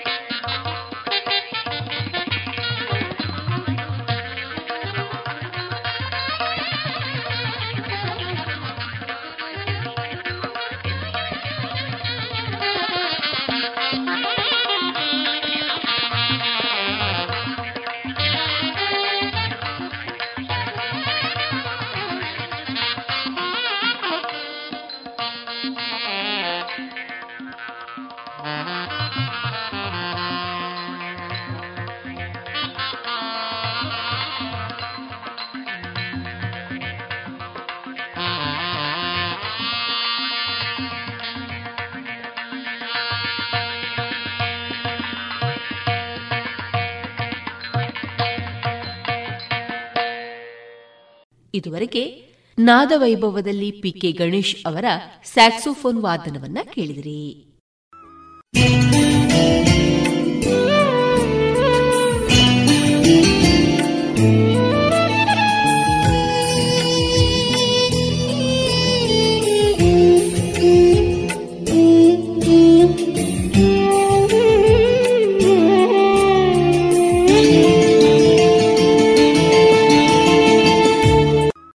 ಇದೀಗ ಭಜನ ದಾಟಿ ಮತ್ತು ಏರಿಳಿತ ಈ ವಿಚಾರವಾಗಿ ಮಧ್ವಾಧೀಶ ವಿಠಲದಾಸ ನಾಮಾಂಕಿತರಾದ ಶ್ರೀಯುತ ರಾಮಕೃಷ್ಣ ಕಾಟಕುಕ್ಕೆ ಅವರಿಂದ ಪ್ರಶಿಕ್ಷಣವನ್ನ ಕೇಳೋಣ. ಶ್ರೀ ಗುರುಭ್ಯೋ ನಮಃ. ಈ ನೆಲದ ಆರಾಧ್ಯ ಮೂರ್ತಿ ಮಹಾಲಿಂಗೇಶ್ವರ ದೇವರನ್ನ ಹಾಗೂ ಎಲ್ಲ ಪರಿವಾರ ದೇವರುಗಳನ್ನ ಮನಸ್ಸ ವಂದಿಸಿಕೊಳ್ಳುತ್ತಾ ಅವರ ಪೂರ್ಣ ಅನುಗ್ರಹವನ್ನು ಬೇಡಿಕೊಡುತ್ತಾ ಭಜನೆ ಅನ್ನುವಂತಹ ವಿಚಾರವಾಗಿ ನಮ್ಮನ್ನು ಅತ್ಯಂತ ಪ್ರೀತಿಯಿಂದ ಆಹ್ವಾನಿಸಿದ್ದಾರೆ. ತುಂಬ ಕಿರಿಯನಿದ್ದೇನೆ, ಅದನ್ನು ಮೊದಲಾಗಿ ತಾವುಗಳು ಅರ್ಥ ಮಾಡಿಕೊಳ್ಳಬೇಕು. ಒಂದಷ್ಟು ಅನುಭವದ ವಿಚಾರಗಳನ್ನು ತಮ್ಮ ಮುಂದೆ ಹಂಚಿಕೊಳ್ಳಲಿಕ್ಕೆ ನಾನು ಸಂತೋಷ ಪಡುತ್ತೇನೆ. ಕಲಿಯುಗ ಗೊತ್ತೇ ಇದೆ ನಮಗೆ. ವಾಸ್ತವಿಕವಾಗಿ ನಾವು ಜೀವನ ಮಾಡತಕ್ಕಂತಹ ಒಂದು ಕಾಲಘಟ್ಟ. ಕಲಿಯುಗದಲ್ಲಿ ಭಗವಂತನ ನಾಮಸ್ಮರಣೆಗೆ ಪ್ರಾಧಾನ್ಯತೆ ಅಂತ ಎಲ್ಲರೂ ಹೇಳುತ್ತಾರೆ. ನಮ್ಮ ಹಿರಿಯರು ಕೂಡ ಅದೇ ಮಾಡ್ಕೊಂಡು ಬಂದಿದ್ದು, ನಾವುಗಳು ಕೂಡ ಅದನ್ನು ಮುಂದುವರಿಸಿಕೊಂಡು ಬರ್ತಾ ಇದ್ದೇವೆ. ಕಲಿ ಅಂತ ಹೇಳಿದರೆ ನಾವು ತಿಳಿದಂತೆ ಅಜ್ಞಾನ, ಅಂಧಕಾರ ಅಂದರೆ ಕತ್ತಲೆ, ಅವಿದ್ಯೆ ಅಂತ ಅರ್ಥ. ಹಾಗಾಗಿ ಹೆಚ್ಚಾಗಿ ನಮ್ಮ ಮಧ್ಯೆ ಈ ವಿಚಾರಗಳು ತುಂಬ ನಮ್ಮ ಕಣ್ಣಿಗೆ, ನಮ್ಮ ಅನುಭವಕ್ಕೆ ಗೋಚರ ಆಗುತ್ತಾ ಇದೆ. ಎಷ್ಟೊಂದು ಅಜ್ಞಾನ ಬೆಳೆದಿದೆ. ಕತ್ತಲು ಅನ್ನುವಂಥದ್ದು ಅದು ಮನುಷ್ಯ ಆಗಿರ್ಬೋದು ಅಥವಾ ಪ್ರಕೃತಿಯಲ್ಲೇ ಆಗಿರ್ಬೋದು, ಪ್ರತಿಯೊಬ್ಬರ ವಿಚಾರದಲ್ಲೂ ಕೂಡ ಕತ್ತಲೆ ಎಷ್ಟು ಆವರಿಸಿಕೊಂಡಿದೆ, ಎಷ್ಟೊಂದು ಅವಿದ್ಯಾವಂತರಿದ್ದಾರೆ, ಅಜ್ಞಾನಿಗಳು ಎಷ್ಟಿದ್ದಾರೆ. ಜ್ಞಾನ ಸಂಪಾದನೆಗೋಸ್ಕರವಾಗಿ ಅಥವಾ ವಿದ್ಯೆಯನ್ನು ಕಲಿಯುವಂತಹ ಅಥವಾ ಅದನ್ನು ತಿಳ್ಕೊಳ್ಳುವಂತಹ ಪ್ರಯತ್ನವಾಗಿ ಎಷ್ಟು ಜನ ಇದ್ದಾರೆ ಅನ್ನುವಂಥದ್ದನ್ನು ನಾವಿಲ್ಲಿ ಚಿಂತನೆಗೆ ಒಳಪಡಿಸಿದರೆ, ಸಾಮಾನ್ಯವಾಗಿ ಕಲಿಯುಗದಲ್ಲಿ ಅಧರ್ಮಗಳೇ ಸುಮಾರು 75% ಅತ್ಯಂತ ವೈಭವವಾಗಿ ತನ್ನದೇ ಆದಂಥ ಪ್ರಭಾವವನ್ನು ಬೀರಿದೆ ಅಂತ ಹೇಳ್ತಾರೆ ಎಲ್ಲ ಕಡೆ. ನಮಗೆ ಭಾಗವತದಲ್ಲೂ ಕೂಡ ಅದನ್ನೇ ಹೇಳುತ್ತಾರೆ ಹೇಳುವಾಗ. ಹಾಗಾಗಿ ಜ್ಞಾನಾರ್ಜನೆಗೆ ಅಥವಾ ಯಾವುದೇ ವಿಚಾರವನ್ನು ತಿಳ್ಕೊಳ್ಳುವಂತಹ ಪ್ರಯತ್ನ ಕೇವಲ 25% ನಡೆಯುತ್ತದೆ ಅನ್ನುವಂಥದ್ದು. ಯಾಕೆಂತ ಹೇಳಿದರೆ ಕಲಿಯುಗದಲ್ಲಿ ಕಲಿಯೇ ತನ್ನ ಅಧಿಪತ್ಯವನ್ನು ಸ್ಥಾಪಿಸಿಕೊಂಡಿದ್ದಾನೆ ಅನ್ನುವಂಥದ್ದು. ಎಲ್ಲ ಕಡೆ ಪ್ರವೇಶ ಮಾಡಿಲ್ಲವ, ಒಂದಷ್ಟು ಕಡೆ ಅವನದ್ದು ಪ್ರಭಾವ ಬೀರ್ತಾ ಇದೆ. ಅವನು ಯಾವುದರಲ್ಲಿದ್ದಾನೆ ಅದರ ಕಡೆಗೆ ಹೆಚ್ಚು ಆಕರ್ಷಿತರೂ ಆಗಿದ್ದೇವೆ ನಾವು.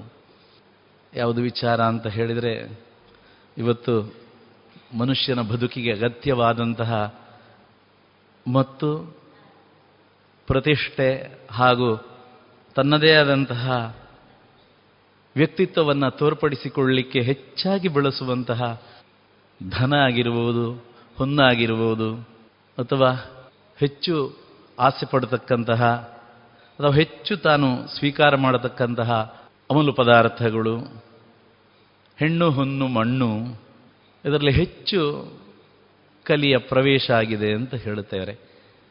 ಭಾಗವತದಲ್ಲೂ ಕೂಡ ಹೇಳುತ್ತಾರೆ. ಹಾಗಾಗಿ ಇದು ಹೆಚ್ಚು ಇವತ್ತು ನಮ್ಮ ಪ್ರಪಂಚದಾದ್ಯಂತ ಹಾಗೂ ಮನುಷ್ಯನ ಬದುಕಿನಲ್ಲಿ ಇದು ತುಂಬ ಕೆಲಸವನ್ನು ಮಾಡ್ತಾ ಇದೆ ಈ ಕಲಿ ಅನ್ನುವಂಥದ್ದು. ಹಾಗಾಗಿ ಅಂಥದ್ರಿಂದ ನಾವು ಮುಕ್ತರಾಗಬೇಕು ಹಾಗೂ ಅದನ್ನು ಅರ್ಥ ಮಾಡಿಕೊಂಡು ತನ್ನ ಬದುಕಿನಲ್ಲಿ ತಾನು ಯಾವ ರೀತಿ ಬದುಕಲಿಕ್ಕೆ ಪ್ರಯತ್ನ ಮಾಡಬೇಕು ಹಾಗೂ ಅದಕ್ಕೆ ತನಗೆ ಪೂರ್ತಿ ಅನುಗ್ರಹ ಕೊಡತಕ್ಕಂತಹ ಅಥವಾ ತನ್ನನ್ನು ಅಂಧಕಾರದಿಂದ ಬೆಳಕಿನ ಕಡೆಗೆ ಕೊಂಡೋಗತಕ್ಕಂತಹ ಒಂದು ಮಾಧ್ಯಮ ಅಥವಾ ಒಂದು ಹಾದಿ ಯಾವುದು ಅಂತ ನಾವು ತಿಳ್ಕೊಂಡಾಗ ಹೇಳುತ್ತಾರೆ, ಕಲಿಯುಗದಳು ಹರಿನಾಮವ ನೆನೆದರೆ ಕುಲಕೋಟಿಗಳು ಉದ್ಧರಿಸುವವೋ ರಂಗ ಅಂತ. ಎಲ್ಲದಕ್ಕಿಂತೂ ಹೆಚ್ಚಿನ ಪ್ರಾಧಾನ್ಯತೆಯನ್ನು ಕಲಿಯುಗದಲ್ಲಿ ನಾಮಸ್ಮರಣೆಗೆ ಕೊಟ್ಟಿದ್ದಾರೆ. ಭಗವಂತನ ನಾಮವನ್ನೇ ತನ್ನ ನಾಲಿಗೆಯಲ್ಲಿ ಎಡೆ ಬಿಡದೆ ಅದರೊಂದಿಗೆ ನಿನ್ನನ್ನು ನೀನು ಸಮರ್ಪಿಸಿಕೋ. ಭಗವಂತ ನಿನ್ನ ಜೊತೆಗೆ ಇರ್ತಾನೆ. ನಿನ್ನ ಆಗು ಹೋಗುಗಳಲ್ಲಿ ಅವ ಗಮನವನ್ನು ಕೊಡುತ್ತಾ ಬೇಕುಗಳಲ್ಲಿ ಇರ್ತಾನೆ, ಬೇಡದ್ದನ್ನು ದೂರ ಮಾಡಿ ಕೊಡುತ್ತಾನೆ ಅನ್ನುವಂಥದ್ದು. ಹಾಗಾಗಿ ಕಲಿಯುಗದ ವೈಶಿಷ್ಟ್ಯವೇ ಅದು. ಹಾಗಾಗಿ ಅದಕ್ಕೆ ಪ್ರಾಥಮಿಕವಾದಂತಹ ಆದ್ಯತೆಯನ್ನು ಕೊಡಬೇಕು ಅಂತ ಪ್ರತಿಯೊಂದು ಘಟ್ಟದಲ್ಲೂ ಕೂಡ ಅಥವಾ ಪ್ರತಿಯೊಂದು ಧಾರ್ಮಿಕವಾದ ಚಿಂತನೆಗಳಲ್ಲಿ ಕೂಡ ಅಥವಾ ಯಾವುದೇ ವಿಚಾರವನ್ನು ನಾವು ತಿಳ್ಕೊಂಡಾವಾಗಲೂ ಅಲ್ಲಿ ತಿಳ್ಕೊಳ್ಬೇಕಾದ್ದು ತುಂಬ ಇದೆ ಅನ್ನುವಂತಹ ಜ್ಞಾನವನ್ನು ನಮಗೆ ಕೊಡತಕ್ಕಂಥದ್ದು ಕೇವಲ ಭಗವಂತನ ಸಾಮೀಪ್ಯ ಒಂದೇ. ಹಾಗಾಗಿ ಭಗವಂತನನ್ನ ಮರೆತದ್ರಿಂದ ಬೇಡವಾದಂತಹ ವಿಚಾರಗಳು ನಮ್ಮಲ್ಲಿ ತುಂಬ ವ್ಯಾಪಿಸಿಕೊಳ್ಳುತ್ತಾ ಇದೆ ಅನ್ನುವಂಥದ್ದು. ಇಂತಹ ನಮ್ಮ ಸಂಪ್ರದಾಯದಲ್ಲಿ ಇರತಕ್ಕಂತಹ ವಿಚಾರಗಳನ್ನು ನಾವು ತಿಳ್ಕೊಂಡಾವಾಗ ನಮ್ಮ ಅನುಭವಕ್ಕೆ ಬರುತ್ತದೆ. ಹಾಗಾಗಿ ನಾಮಸ್ಮರಣೆ ಅಂದಾಗ ಅರ್ಥಾತ್ ಭಜನೆ, ನಾಮಸ್ಮರಣೆ ಅಂತ ಹೇಳ್ತಾರೆ. ಯಾವುದೇ ನಾಮವನ್ನು ಹೇಳಬಹುದು, ಭಗವಂತನ ಹಲವಾರು ನಾಮಗಳಿದೆ, ರೂಪಗಳಿದೆ ಅನ್ನುವಂಥದ್ದನ್ನು ನಾವು ತಿಳ್ಕೊಂಡಿದ್ದೇವೆ. ಹಾಗಾಗಿ ಒಟ್ಟಾಗಿ ನಾವು ಭಗವಂತನ ನಾಮವನ್ನು ತನ್ನ ನಾಲಿಗೆಯಲ್ಲಿ ತಾನೇ ಉಚ್ಚಾರಣೆ ಮಾಡಬೇಕು, ಪಠನ ಮಾಡಬೇಕು ಅನ್ನುವಂಥದ್ದು. ಅದಕ್ಕೋಸ್ಕರವಾಗಿ ಅದು ಹಿಂದಿನ ಕಾಲದಲ್ಲಿ ಅಥವಾ ನಮಗೆ ತಿಳಿದಂತೆ ಸಂಸ್ಕೃತದ ಶ್ಲೋಕಗಳು ಅಥವಾ ವೇದಗಳಲ್ಲಿರ್ತಕ್ಕಂತಹ ಸಾಲುಗಳು, ಅದು ಏನು ಉಪನಿಷತ್ತು ಹೇಳುತ್ತಾರೆ ಅಥವಾ ಶ್ರುತಿ ಸ್ಮೃತಿ ಪುರಾಣ ಅಂತ ಏನು ಹೇಳಿದ್ದಾರೆ, ಅದಕ್ಕಿಂತ ಅದೆಲ್ಲ ನಮಗೆ ತುಂಬ ದೂರವಾಗಿದೆ ಅಂತ ತಿಳ್ಕೊಳ್ಳೋಣ ನಾವು. ಯಾಕಂದರೆ ನಾವು 98% ಸಂಸ್ಕೃತದಿಂದ ದೂರ ಆಗಿದ್ದೇವೆ ನಾವು. ಹಾಗಾಗಿ ನಮಗೆ ಅದು ಯಾವುದು ಅರ್ಥ ಆಗೋದೇ ಇಲ್ಲ. ನಮ್ಮ ಪರಿಚಯ, ವ್ಯಕ್ತಿ ಪರಿಚಯ ಏನು ಅಂತ ಕೇಳಿದರೆ ಅದು ಧಾರಾಳವಾಗಿ ಬಿಡಿಸಿ ಹೇಳುತ್ತೇವೆ ನಾವು. ಆದರೆ ಭಗವಂತನ ವ್ಯಕ್ತಿ ಪರಿಚಯ ಅಥವಾ ಅವನ ಪ್ರೊಫೈಲ್ ನಮಗೆ ಗೊತ್ತೇ ಇಲ್ಲ. ಅದು ವೇದಗಳಲ್ಲಿದೆ, ಸಂಸ್ಕೃತದಲ್ಲಿದೆ, ಉಪನಿಷತ್ತುಗಳು, ಪುರಾಣಗಳು, ಅದು ಇದು ಅದರಲ್ಲೆಲ್ಲ ಧಾರಾಳವಾಗಿದೆ. ಭಾಗವತದಲ್ಲೂ ಇದೆ, ಎಲ್ಲದರಲ್ಲೂ ಇದೆ. ಅದನ್ನು ನಾವು ತಿಳ್ಕೊಂಡ್ರೆ ಭಗವಂತನನ್ನು ಎಂದೂ ಬಿಟ್ಟುಕೊಡೋದಿಲ್ಲ ನಾವು. ಭಗವಂತನ ನಾಮವನ್ನಂತೂ ನಾವು ಬಿಡೋದೇ ಇಲ್ಲ. ದಿನನಿತ್ಯ ಅದರ ಕುರಿತಾಗಿಯೇ ಚಿಂತನೆಯಲ್ಲಿ ಇರ್ತೇವೆ ನಾವು. ಹಾಗಾಗಿ ಯಾವುದು ಭಗವಂತ ಅಥವಾ ಯಾವುದು ಈ ಕಲಿಯುಗದಲ್ಲಿ ನೀನು ಮಾಡು ಅಂತ ಹೇಳಿದೆ, ಅದನ್ನು ನಾವು ಅರ್ಥ ಮಾಡಿಕೊಂಡು ಮಾಡಿದವಾಗ ನಮಗೆ ಅರಿವಿಲ್ಲದಂತೆ ನಮ್ಮೊಳಗೆ ಬದಲಾವಣೆಗಳನ್ನು ನಾವು ಕಂಡುಕೊಳ್ಳಲಿಕ್ಕೆ ಸಾಧ್ಯ ಆಗುತ್ತದೆ. ಅದಕ್ಕೆ ಅವಕಾಶವನ್ನು ಭಗವಂತ ನಮಗೆ ಮಾಡಿಕೊಟ್ಟಿದ್ದಾನೆ. ಹಾಗಾಗಿ ನಾವು ಅದನ್ನು ತಿಳ್ಕೊಳ್ಳುವಂತಹ ಜ್ಞಾನದ ಕುರಿತಾಗಿ ನಾವು ಮುನ್ನಡಿ ಇಡಬೇಕು. ಅದಕ್ಕೋಸ್ಕರವಾಗಿ ಕಲಿಯುಗದಲ್ಲಿ ನಾಮಸ್ಮರಣೆಯನ್ನು ಮಾಡಿ ಅಂತ ಹೇಳಿದ್ದಾರೆ. ಅಂತಹ ನಾಮಸ್ಮರಣೆ, ನಾವು ಮಾತನಾಡಿಕೊಳ್ಳುವಂತಹ ಭಜನೆ. ಭಜನೆ ಅಂದರೆ ದೇವರ ಜೊತೆಗೆ ಒಂದು ಮಾತನಾಡಿಕೊಳ್ಳುವಂತಹ ಒಂದು ಪದ್ಧತಿ, ದೇವರ ಜೊತೆಗೆ ನೇರ ಮಾತುಕತೆ ನಮ್ಮದು. ಬೇರೇನೂ ಇಲ್ಲ, ಅಲ್ಲಿ ಯಾವುದೂ ಇಲ್ಲ. ಒಂದು ರೀತಿಯಲ್ಲಿ ಭಾವನೆಯಲ್ಲಿ ಪ್ರಾಧಾನ್ಯತೆಯನ್ನು ಕೊಡುತ್ತದೆ. ಭಾವನೆಗೆ ಪ್ರಾಧಾನ್ಯತೆಯನ್ನು ಕೊಡುವುದು ನಾವು. ಅನುಭವ, ಭಾವನೆ ಅಂದರೆ ಒಂದು ರೀತಿಯ ಅನುಭವ ಆಗಬೇಕು ನಮಗೆ. ನಮ್ಮಲ್ಲಿ ಅದು ಹೌದು ಅಂತ ನಮಗೆ ಅನ್ನಿಸಬೇಕು. ಯಾರದೋ ಒತ್ತಾಯಕ್ಕೋ ಅಥವಾ ಯಾವುದೋ ಪ್ರದರ್ಶನಕ್ಕೋ ಯಾವುದನ್ನೂ ಮಾಡುವುದಲ್ಲ ನಾವು. ನಾವು ಹೇಗೆ ಉಡುಗೆ ತೊಡುಗೆಗಳನ್ನು ತೊಡುತ್ತೇವೆ, ಯಾರಿಗೋ ನಾವು ಕಾಣಿಸಿಕೊಳ್ಳುವುದಕ್ಕಿಂತ ಹೆಚ್ಚಾಗಿ ತನ್ನ ಮಾನವನ್ನು ಅಥವಾ ತನ್ನನ್ನು ತಾನು ಪ್ರದರ್ಶನಕ್ಕೆ ಇಡದಂತೆ ಜಾಗೃತೆಯಾಗಿ ಇಟ್ಟುಕೊಳ್ಳುವುದಕ್ಕೆ ಉಡುಗೆ ತೊಡುಗೆಗಳು. ಇವಾಗಿನ ವಿಚಾರವನ್ನು ಮಾತನಾಡೋದು ಬೇಡ. ಹಾಗಾಗಿ ಇಂತಹ ಒಂದು ವ್ಯವಸ್ಥೆ ನಮಗೆ ಭಜನೆಯ ಮೂಲಕ ನಾವು ಯಾವ ರೀತಿ ಮಾಡಬಹುದು ಅಥವಾ ಅದರಲ್ಲಿ ಹೇಗೆ ಮಾತನಾಡಬಹುದು ದೇವರ ಜೊತೆಗೆ ಅಂತ ಹೇಳಿದರೆ ಆ ಭಾವಕ್ಕೆ ಭಕ್ತಿ ಸೇರಿಸಿಕೊಳ್ಳಬೇಕು. ಭಕ್ತಿ ಅಂದರೆ ಏನು ಅಂತ ಹೇಳಿದರೆ ಕೇವಲ ಪ್ರೀತಿ ಮತ್ತು ಗೌರವ, ಅದಕ್ಕೆ ಬೇರೆ ವಿಚಾರಗಳು ಬೇಡ. ಒಬ್ಬ ಭಕ್ತ ಅಂತ ಕರೆಸಿಕೊಳ್ಳಬೇಕು ಅಂತಾದರೆ ಅವ ಧಾರಾಳ, ಅವನತ್ರ 100% ಪ್ರೀತಿ ಇರಬೇಕು. ಅದು ಯಾವುದರ ಕುರಿತಾಗಿ ಅಂತ ಕೇಳಬೇಡಿ, ಎಲ್ಲದರ ಕುರಿತಾಗಿ. ಜೊತೆಗೆ ಅದು ಜೀವಿಯಾಗಿರ್ಬೋದು, ವಸ್ತು ಆಗಿರ್ಬೋದು, ನಮಗೆ ಎರಡೇ ಕಾಣುವಂಥದ್ದು. ಮತ್ತು ಮೂರನೇದು ಭಗವಂತ. ಒಂದು ಜೀವಿ, ಒಂದು ವಸ್ತು, ಇನ್ನೊಂದು ಬಿಟ್ಟರೆ ಭಗವಂತ. ಹಾಗಾಗಿ ಈ ಎರಡರಲ್ಲೂ ಇರಬೇಕು. ಭಗವಂತನಲ್ಲಿ ಖಂಡಿತ, ಇದರಲ್ಲಿ ಈ ಎರಡರಲ್ಲೂ ಇದ್ದರೆ, ಈ ಜೀವಿಗಳಲ್ಲಿ ಮತ್ತು ವಸ್ತುಗಳಲ್ಲಿ ಪ್ರೀತಿ ಮತ್ತು ಗೌರವ ಇದ್ದರೆ ತನ್ನಿಂತಾನೇ ಭಗವಂತನ ಕುರಿತಾಗಿ ಅದು ನಮ್ಮಲ್ಲೇ ಉದ್ಭವ ಆಗ್ತದೆ. ಅದು ತನ್ನಿಂತಾನೇ ನಮ್ಮ ನಿತ್ಯ ಕಾರ್ಯಗಳಲ್ಲಿ ಅದು ಕಂಡುಕೊಳ್ಳುತ್ತದೆ. ಹಾಗಾಗಿ ಒಬ್ಬ ಭಕ್ತ ಅಂತ ಕರೆಸಿಕೊಳ್ಬೇಕಾದ್ರೆ ಅವನಲ್ಲಿ ಪ್ರೀತಿ ಮತ್ತು ಗೌರವ ಎಲ್ಲ ವಿಚಾರದಲ್ಲಿ ಇರಬೇಕು. ಅದು ಉಂಟೋ, ಭಾವನೆಯೂ ಬರುತ್ತದೆ, ಭಗವಂತನ ಸಾಮೀಪ್ಯವೂ ಸಿಗುತ್ತದೆ, ಆಗುತ್ತದೆ. ಅದಕ್ಕೋಸ್ಕರವಾಗಿ ಈ ಭಕ್ತಿ ನಮಗೆ ಸಿಗುವಂಥದ್ದು ಕಲಿಯುಗದಲ್ಲಿ ನಮ್ಮ ಮತ್ತು ದೇವರ ಮಧ್ಯೆ ಒಂದು ಕೊಂಡಿಯಾಗಿ ಇದೆ. ಅದು ಭಕ್ತ ಮತ್ತು ಭಗವಂತನನ್ನು ಸೇರಿಸುವ ಕೊಂಡಿ ಭಕ್ತಿ ಅಂತ ಹೇಳ್ತಾರೆ ಅಂತ ದಾಸರು ಹೇಳ್ತಾರೆ. ಆ ಭಕ್ತಿಯನ್ನು ಪ್ರಕಟಿಸುವಂಥದ್ದೇ ಈ ನಾಮಸ್ಮರಣೆ, ಅರ್ಥಾತ್ ಭಜನೆ. ನಾನೊಬ್ಬ ಭಕ್ತ ಅಂತ ಕರೆಸಿಕೊಳ್ಬೇಕು ಅಂತಾದರೆ ನಾನು ದೇವರ ಕುರಿತಾಗಿ ತಿಳ್ಕೊಂಡಿರಬೇಕು. ಅಥವಾ ಈ ಒಟ್ಟು ಗೌರವಕ್ಕೆ ಯಾವುದು ಅರ್ಹತೆಯನ್ನು ಪಡ್ಕೊಂಡಿದೆ, ಅಥವಾ ಪ್ರೀತಿಗೆ ಯಾವುದು ಪಾತ್ರವಾಗಿದೆ, ಅದರ ಕುರಿತಾಗಿ ನಾವು ತಿಳ್ಕೊಳ್ಬೇಕು. ಆ ವ್ಯಕ್ತಿ ಆಗಿರ್ಬೋದು, ನಮ್ಮ ಅಪ್ಪ ಅಮ್ಮ ಆಗಿರ್ಬೋದು, ಅಥವಾ ನಮ್ಮ ಗುರುಗಳಾಗಿರ್ಬೋದು, ಅಥವಾ ಜನಸಾಮಾನ್ಯ ವ್ಯಕ್ತಿ ಆಗಿರ್ಬೋದು, ನಾವು ದಿನ ಕಾಣುವಂತಹ ವ್ಯಕ್ತಿ ಆಗಿರ್ಬೋದು, ಅಥವಾ ಇವತ್ತು ಸಮಾಜದಲ್ಲಿ ಯಾರು ಶ್ರೇಷ್ಠರು ಅಂತ ಇದ್ದಾರೆ ಅವರನ್ನು ತಿಳ್ಕೊಳ್ಳುವಂಥದ್ದು. ಏನು ಮಠ ಮಂದಿರಗಳು ಅಂತ ಇವೆ, ಯಾವುದೇ ಆಗಿರಲಿ, ಇದೆಲ್ಲ ಉದಾಹರಣೆಗೆ ನಾವು ಹೇಳುವಂಥದ್ದು. ಅದು ನಮ್ಮ ನಮ್ಮ ಭಾವಕ್ಕೆ ಬಿಟ್ಟದ್ದು. ಅದರಲ್ಲಿ ಇರತಕ್ಕಂತಹ ಪ್ರೀತಿ ಮತ್ತು ಗೌರವ ನಮ್ಮಲ್ಲಿ ಜಾಗೃತವಾಗಿಬೇಕು.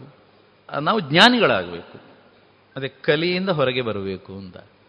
ಹಾಗಾಗಿ ಅದನ್ನು ನಾವು ಅರ್ಥ ಮಾಡಿಕೊಂಡಾಗ ತನ್ನಿಂತಾನೇ ನಮಗೆ ಭಗವಂತನ ಸಾಮೀಪ್ಯ ಕಂಡುಕೊಳ್ಳುತ್ತದೆ. ಹಾಗಾಗಿ ಅದು ನಮ್ಮ ಪಾಲಿಗೆ ದಕ್ಕಬೇಕು ಅಂತಾದರೆ ನಾವು ನಮ್ಮ ದೈನಂದಿನ ಜೀವನದ ಚಟುವಟಿಕೆಗಳಲ್ಲಿ ನಮ್ಮಲ್ಲಿ ಇರತಕ್ಕಂತಹ 6 ಷಡ್ವೈರಿಗಳ ಕುರಿತಾಗಿ ಚಿಂತನೆ ಮಾಡೋದು. ನಮಗೆ ಯಾರು ವೈರಿಗಳಿಲ್ಲ ಜೀವನದಲ್ಲಿ, ಯಾರೂ ಇಲ್ಲ, ನಾವು ಮಾಡಿಕೊಂಡಿದ್ದಷ್ಟೇ. ವೈರಿಗಳಿಲ್ಲ ನಮಗೆ, ನಮ್ಮೊಳಗೆ ಇದ್ದಾರೆ ಅವರು. ಹಾಗಾಗಿ ನಾನು ಹೇಗೆ ಎಂಬುದು ಈ 6 ವ್ಯಕ್ತಿಗಳಿಂದಾಗಿ ಅದು ಪ್ರಕಟಗೊಳ್ಳುತ್ತದೆ. ಕಾಮ, ಕ್ರೋಧ, ಲೋಭ, ಮೋಹ, ಮದ, ಮತ್ಸರಗಳು ಧಾರಾಳ ಇದೆ ನಮ್ಮೊಳಗೆ. ಅವರೇ ವೈರಿಗಳು ನಮಗೆ. ನಾವು ಯಾರನ್ನೋ ಅವರಿವರು ಅಂತ ತೋರಿಸಿಕೊಡ್ತೇವೆ. ನಾವು ಇದನ್ನು ಗೆಲ್ಲಿಕ್ಕೆ ಇರುವಂಥ ಇದೇ ಒಂದು ಸಂಸಾರ ನಮ್ಮದು. ನಮ್ಮೊಳಗಿರುವಂತಹ ಸಂಸಾರದ ಸದಸ್ಯರು ಇವರೇ. ಇವರನ್ನು ನಾವು ಜಯಿಸಿಕೊಳ್ಳಿಕ್ಕೆ ಭಗವಂತನ ಪ್ರಾರ್ಥನೆ ಮಾಡುವಂಥದ್ದು. ಮತ್ತು ಯಾವುದೋ ಇವತ್ತು ನಡೀತಕ್ಕಂತಹ ಭಜನೆಯ ವಿಚಾರಗಳು ಏನೋ ಇರಲಿ, ಅಲ್ಲಿ ಇಲ್ಲಿ ಭಜನೆಗಳು ಆಗ್ತದೆ, ನಾಮಸ್ಮರಣೆಗಳು, ಅದು ಇದು ಏನೋ ಇಲ್ಲ. ಮೊದಲು ನನ್ನನ್ನು ನಾನು ಜಯಿಸಿಕೊಳ್ಳಬೇಕು. ತನ್ನಲ್ಲಿರ್ತಕ್ಕಂತಹ ವೈರತ್ವದಿಂದ ನಾವು ಅಥವಾ ವೈರಿಗಳನ್ನು ನಾವು ಹದ್ದೊಬಸ್ತಲ್ಲಿ ಇಟ್ಟುಕೊಳ್ಬೇಕು ಅಂತ ಹೇಳಿದರೆ ದಿನನಿತ್ಯ ಭಗವಂತನ ನಾಮ ಪಠಣೆಯನ್ನು ಮಾಡಬೇಕು. ಅದು ಶ್ಲೋಕಗಳಾಗಿರಲಿ, ಸ್ತೋತ್ರಗಳಾಗಿರಲಿ, ಅಷ್ಟೋತ್ತರಗಳಾಗಿರಲಿ, ಸಹಸ್ರನಾಮಗಳಾಗಿರಲಿ, ಅದು ಯಾವುದೇ ಆಗಿರ್ಬೋದು. ಅದೆಲ್ಲ ಅರ್ಥ ಆಗುವುದಿಲ್ಲ ನಮಗೆ, ನಮ್ಮ ನಾಲಿಗೆಯಲ್ಲಿ ನಮಗೆ ಅದನ್ನು ಉಚ್ಚಾರ ಮಾಡಲಿಕ್ಕೆ ಆಗುವುದಿಲ್ಲ, ನಮ್ಗೆ ಗೊತ್ತಿಲ್ಲ. ಸಂಸ್ಕೃತ ಪದಗಳನ್ನು ಟಕಟಕಡ ಹೇಳ್ತೇವೆ ನಾವು, ಏನು ಅಂತಲೇ ಗೊತ್ತಿಲ್ಲ, ಅರ್ಥವೇ ಗೊತ್ತಿಲ್ಲ ನಮಗೆ. ಈಗ ನಮ್ಮ ಮಕ್ಕಳು, ಈಗ ನಮ್ಮ ಮನೆಯಲ್ಲೇ ಅನುಭವಕ್ಕೆ ನಾವು ಬಂದಿದ್ದು, ನೀನು ದಿನನಿತ್ಯ ಪುರುಷ ಸೂಕ್ತವನ್ನು ಹೇಳಬೇಕು, ಅಥವಾ ಸೂಕ್ತಗಳನ್ನು ಹೇಳಬೇಕು, ನಿನ್ನ ಜಪತಪಗಳಲ್ಲಿ ನೀನು ಏನು ಮಾಡ್ತೀಯ ಅದರಲ್ಲಿ ಯಾವುದೇ ಕಡಿಮೆ ಮಾಡಬಾರ್ದು ಅಂತೇಳಿ. ಅದೆಲ್ಲ ಅರ್ಥ ಆಗೋದಿಲ್ಲ, ಅದನ್ನು ಯಾಕೆ ಹೇಳಬೇಕು ನಾನು, ನಾನು ಅರ್ಥವಾದ್ದನ್ನು ಮಾಡ್ತೇನೆ ಹೀಗೆ ಹೇಳ್ತಾರೆ ಅಲ್ವಾ. ಅದಕ್ಕೆ ಯಾರು ಕಾರಣ? ನಾವೇ. ಹಾಗಾಗಿ ದೇವಭಾಷೆ ಅಂತ ಹೇಳ್ತಾರೆ.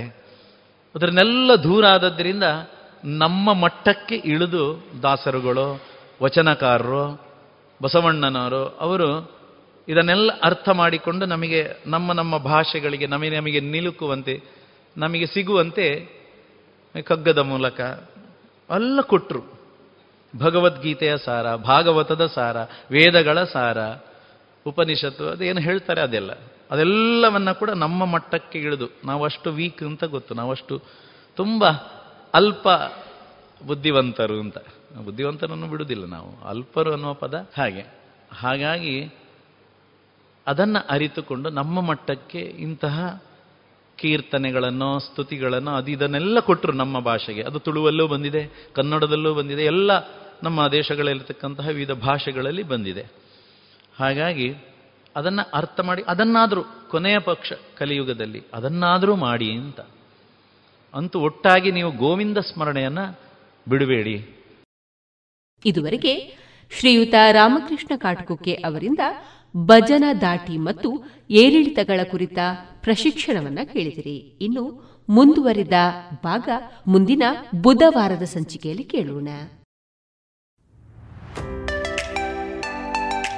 ಪ್ರತಿಷ್ಠಿತ ಕ್ಯಾಂಪ್ಕೋ ಸಂಸ್ಥೆ, ಅಡಿಕೆ ಸಂಶೋಧನೆ ಮತ್ತು ಅಭಿವೃದ್ಧಿ ಪ್ರತಿಷ್ಠಾನ ಹಾಗೂ Vivekananda college of engineering and technology ಇದರ ಸಂಯುಕ್ತ ಆಶ್ರಯದಲ್ಲಿ 5ನೇ ಕೃಷಿ ಯಂತ್ರ ಮೇಳ 2023 ಹಾಗೂ ಕನಸಿನ ಮನೆ ಎನ್ನುವ ಬೃಹತ್ ಪ್ರದರ್ಶನ ವಿವೇಕಾನಂದ ಇಂಜಿನಿಯರಿಂಗ್ ಕಾಲೇಜಿನ ಆವರಣ ಪುತ್ತೂರಿನಲ್ಲಿ ಇದೆ. ಫೆಬ್ರವರಿ 10, 11 ಮತ್ತು 12ರಂದು ಬದಲಾಗುತ್ತಿರುವಂತಹ ತಂತ್ರಜ್ಞಾನವನ್ನ ಕೃಷಿಕರಿಗೆ ತಲುಪಿಸುವ ಮಹತ್ವಾಕಾಂಕ್ಷಿ ಯೋಜನೆಯಾದ ಈ ಮೇಳದ ಪೂರ್ಣ ಪ್ರಯೋಜನವನ್ನ ಪಡೆದುಕೊಳ್ಳಿ. ಬನ್ನಿ, ಭಾಗವಹಿಸಿ. ಪ್ರವೇಶ ಉಚಿತ. ಇನ್ನು ಮುಂದೆ ಮಧುರಗಾನ ಪ್ರಸಾರಗೊಳ್ಳಲಿದೆ.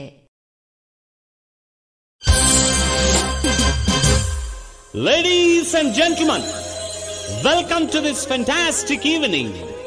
Let's sing and dance.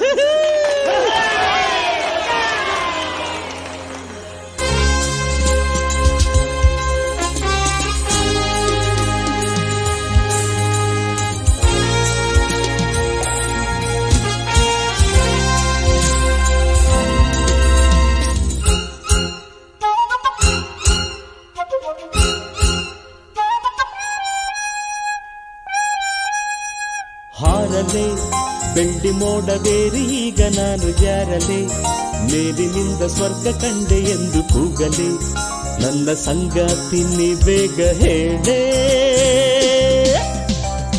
ಹಾರಲೆ ಬೆಳ್ಳಿ ಮೋಡಬೇರಿ ಈಗ ನಾನು ಜಾರಲೆ, ಮೇಲಿನಿಂದ ಸ್ವರ್ಗ ಕಂಡೆ ಎಂದು ಕೂಗಲೆ, ನನ್ನ ಸಂಗಾತಿ ನೀ ಬೇಗ ಹೇಳೆ.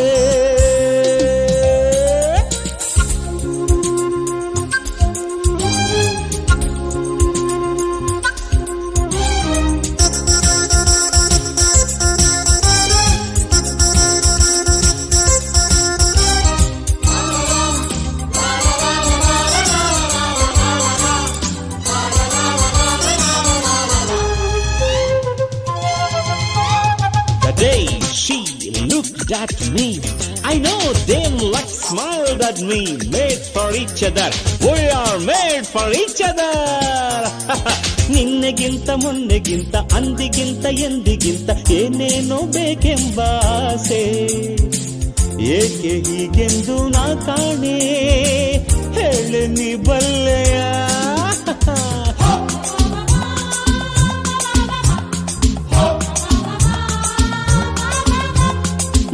ಸೇರಿ ಬಾನಿನಲ್ಲಿ ತಾರೆಯಂತೆ ಚಂದ್ರನಂತೆ ಇರಬೇಕು ನಾನೆಂಬ ಆಸೆ, ಹೇಗೆ ಬಂತಂದು ನಾ ಕಾಣೆ ಹೇಳಿ ನೀ ಬಲ್ಲೆಯ. ಕಬ್ಬಿನಿಂದ ಬಿಲ್ಲು ಮಾಡಿ ತಂದಾತ, ಗಾಳಿಯಲ್ಲಿ ತೇಲಿ ತೇಲಿ ಬಂದಾತ, ನನ್ನ ನಿನ್ನ ಜೋಡಿಯನ್ನು ಕಂಡಾತ, ಮೋಹದ ಬಾಣ ಮಾಡಿ ಬಿಟ್ಟಾತ, ಕಾಣದಂತೆ ಏನೋ ಮೂಡಿ ಮಾಡಿ ಓಡಿ ಇಂದೀಗ ಹೀಗಾಯಿತೇ. ಹಾರಲಿ ಬೆಳ್ಳಿ ಮೋಡವೇರಿ ಈಗ ನಾನು ಜಾರಲಿ, ಮೇಲಿನಿಂದ ಸ್ವರ್ಗ ಕಂಡೆ ಎಂದು ಕೂಗಲಿ ನನ್ನ ಸಂಗಾತಿ ನೀ ಬೇಗ ಹೇಳೇ.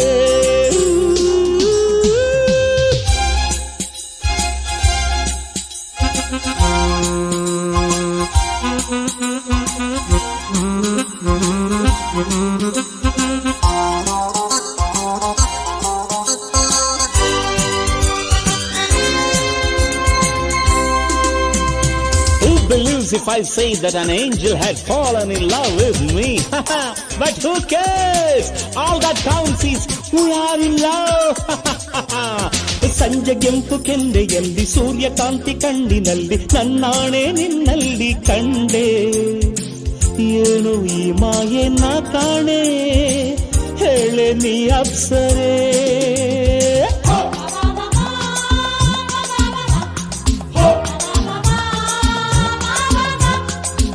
ಗಾಳಿ ಬೀಸಿದಂತೆ ಹೂವ ಕಂಪು ಚೆಲ್ಲಿದಂತೆ ಸಂತೋಷ ನಾನಿಂದು ಕಂಡೆ. ಏಕೋ ಹೀಗಾಯ್ತು ನಾ ಕಾಣೆ ಹೇಳುವ ಅಪ್ಸರೆ. ನನ್ನ ಮೈಯಲ್ಲೊಂದು ಮಿಂಚು ಬಂತೀಗ, ನಿನ್ನ ಅಪ್ಪುವಾಸೆ ಬಂತು ಯಾಕೀಗ. ಯಾರು ಇದ್ದರೇನು ಚಿನ್ನ ಕೇಳೀಗ, ಇನ್ನು ನಾನು ತಾಳಲಾರೆ ಆವೇಗ. ಪ್ರೀತಿ ಅಲ್ಲ ಪ್ರೇಮವಲ್ಲ ಏನೂ ಅಲ್ಲ ಇನ್ನೇನೋ ನನಗಾಗಿದೆ. ಹಾರಲಿ ಬೆಳ್ಳಿ ಮೋಡವೇರಿ ಈಗ ನಾನು ಜಾರಲಿ, ಮೇಲಿನಿಂದ ಸ್ವರ್ಗ ಕಂಡೆ ಎಂದು ಕೂಗಲಿ ನನ್ನ ಸಂಗಾತಿ ನೀ ಬೇಗ ಹೇಳೇ. Everybody together.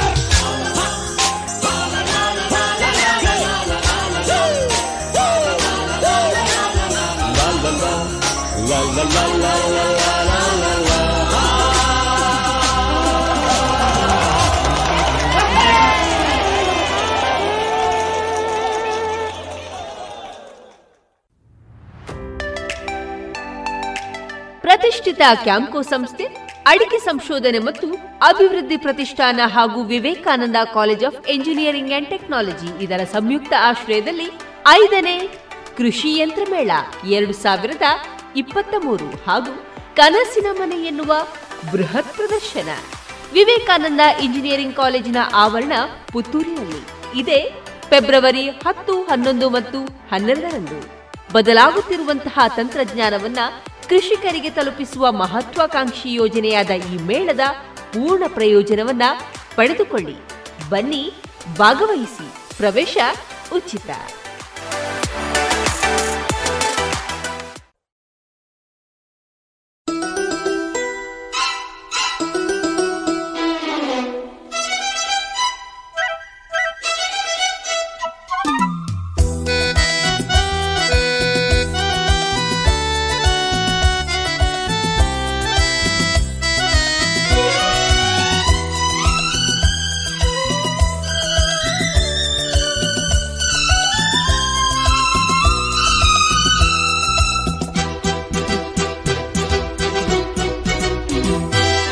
ಅಂಗೈಯಲ್ಲೇ ಅಪ್ಸರೆ ಇರುವಾಗೇಕೆ ತೊಂದರೆ, ಅಂಗೈಯಲ್ಲೇ ಅಪ್ಸರೆ ಇರುವಾಗೇಕೆ ತೊಂದರೆ.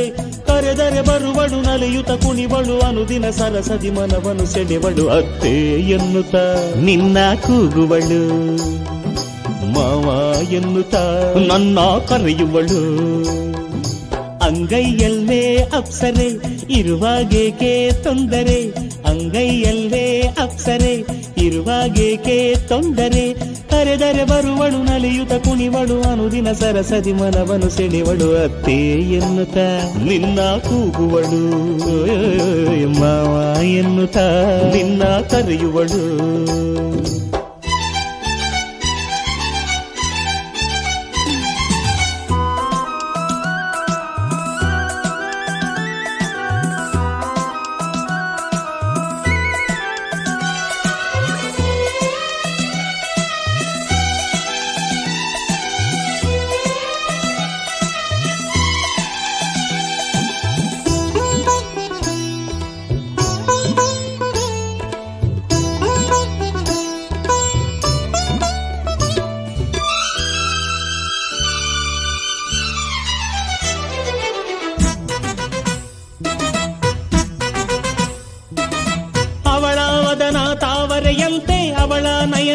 ಕೈದಿಲೆಯಂತೆ ಅವಳದ ಕೂವು ತುಟಿಗಳ ಸೊಗಸು, ಅವಳ ವದನ ತಾವರೆಯಂತೆ ಅವಳ ನಯನ ನೈದಿಲೆಯಂತೆ ಅವಳದ ಕೂವು ತುಟಿಗಳ ಸೊಗಸು ಎಂಥ ಚಂದವೋ. ನಗುತ್ತಿರೆ ಮಲ್ಲೆವು ನಗುವ ಹಾಗೆ ಬಳುಕುವ ಸೊಂಟ ಒಳ್ಳೆ ಬಳ್ಳಿ ಹಾಗೆ. ಓಯ್ ಅಂದದ ರಾಣಿ ನಾಗವೇಣಿ ನೀನೆ ನೋಡಿ ಹೇಳು ಅತ್ತೆ ಎನ್ನುತ್ತಾ ನಿನ್ನ ಕೂಗುವಳು. ಮಾವ ಎನ್ನುತ್ತಾ ನನ್ನ ಕರೆಯುವಳು. ಅಂಗೈಯಲ್ಲೇ ಅಪ್ಸರೆ ಇರುವಾಗೇಕೆ ತೊಂದರೆ, ಕರೆದರೆ ಬರುವಳು ನಲಿಯುತ ಕುಣಿವಳು ಅನುದಿನ ಸರಸದಿ ಮನವನ್ನು ಸೆಡೆವಳು ಅತ್ತೆ ಎನ್ನುತ್ತಾ ನಿನ್ನ ಕೂಗುವಳು. ಮಾವ ಎನ್ನುತ್ತಾ ನಿನ್ನ ಕರೆಯುವಳು. ಹೌದು ಹೌದು.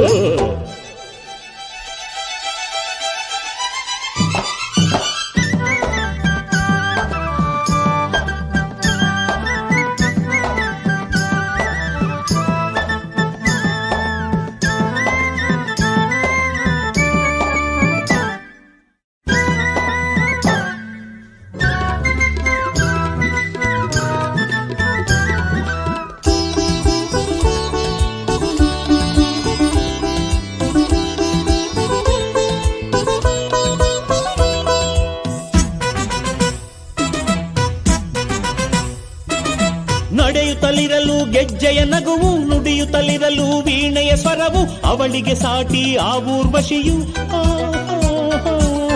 ನಡೆಯುತ್ತಲಿರಲು ಗೆಜ್ಜೆಯ ನಗುವು, ನುಡಿಯುತ್ತಲಿರಲು ವೀಣೆಯ ಸ್ವರವು, ಅವಳಿಗೆ ಸಾಟಿ ಆ ಊರ್ವಶಿಯು ಎಂಥ ಅಂದವೋ. ಪ್ರಿಯತಮ ಎಂದು ನನ್ನ ಅವಳೇ ಕೂಗಿ ಬಿಡದಿರು ನನ್ನ ಎಂದು ಸನಿಹವಾಗಿ ಏನೇನು ಕೊಟ್ಟು ಅಯ್ಯೋ ಸಾಕು ಮುಂದೆ ಕೇಳಬೇಡ ಅತ್ತೆ ಎನ್ನುತ್ತಾ ನಿನ್ನ ಕೂಗುವಳು. ಮಾವ ಎನ್ನುತ್ತಾ ನನ್ನ ಕರೆಯುವಳು. ಅಂಗೈಯಲ್ಲೇ ಅಪ್ಸರೆ ಇರುವಾಗೇಕೆ ತೊಂದರೆ, ಅಂಗೈಯಲ್ಲೇ ಅಪ್ಸರೆ ಇರುವಾಗೇಕೆ ತೊಂದರೆ, ಕರೆದರೆ ಬರುವಳು ನಲಿಯುತ ಕುಣಿವಳು ಅನುದಿನ ಸರಸದಿ ಮನವನು ಸೆಳೆವಳು ಅತ್ತೆ ಎನ್ನುತ್ತಾ ನಿನ್ನ ಕೂಗುವಳು. ನೋಡೋ ಮಾವ ಎನ್ನುತ್ತಾ ನನ್ನ ಕರೆಯುವಳು.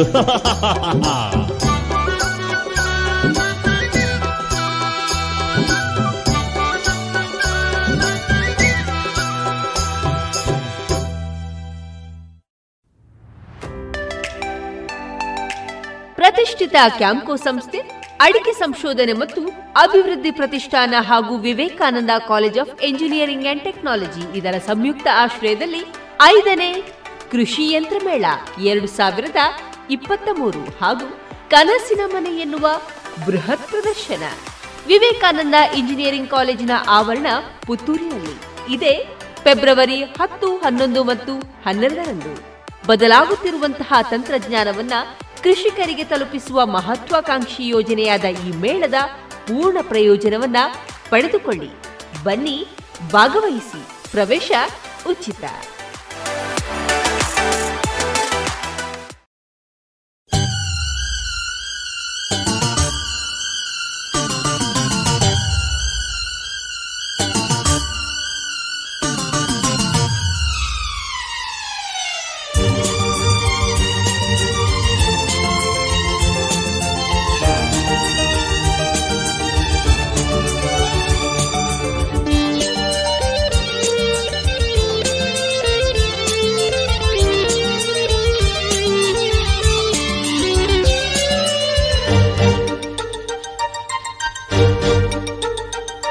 ನನ್ನ ದಂತದ ಬೊಂಬೆಯ ನಿನ್ನ ಸವಿ ಮಾತುಗಳೆಲ್ಲವೂ ಚೆನ್ನ, ನಿನ್ನ ಅಂದಕ್ಕೆ ಅಂದು ಪ್ರೀತಿಗೆ ಇಂದು ನಾನು ಸೋತೆನು.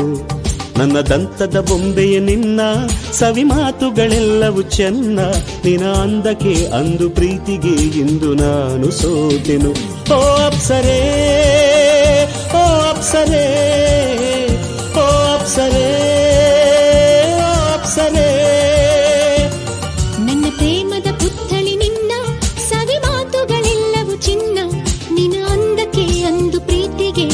ಸೋತು ಹೋದೆನು. ನನ್ನ ಪ್ರೇಮದ ಪುತ್ಥಳಿ ನಿನ್ನ ಸವಿ ಮಾತುಗಳೆಲ್ಲವೂ ಚಿನ್ನ,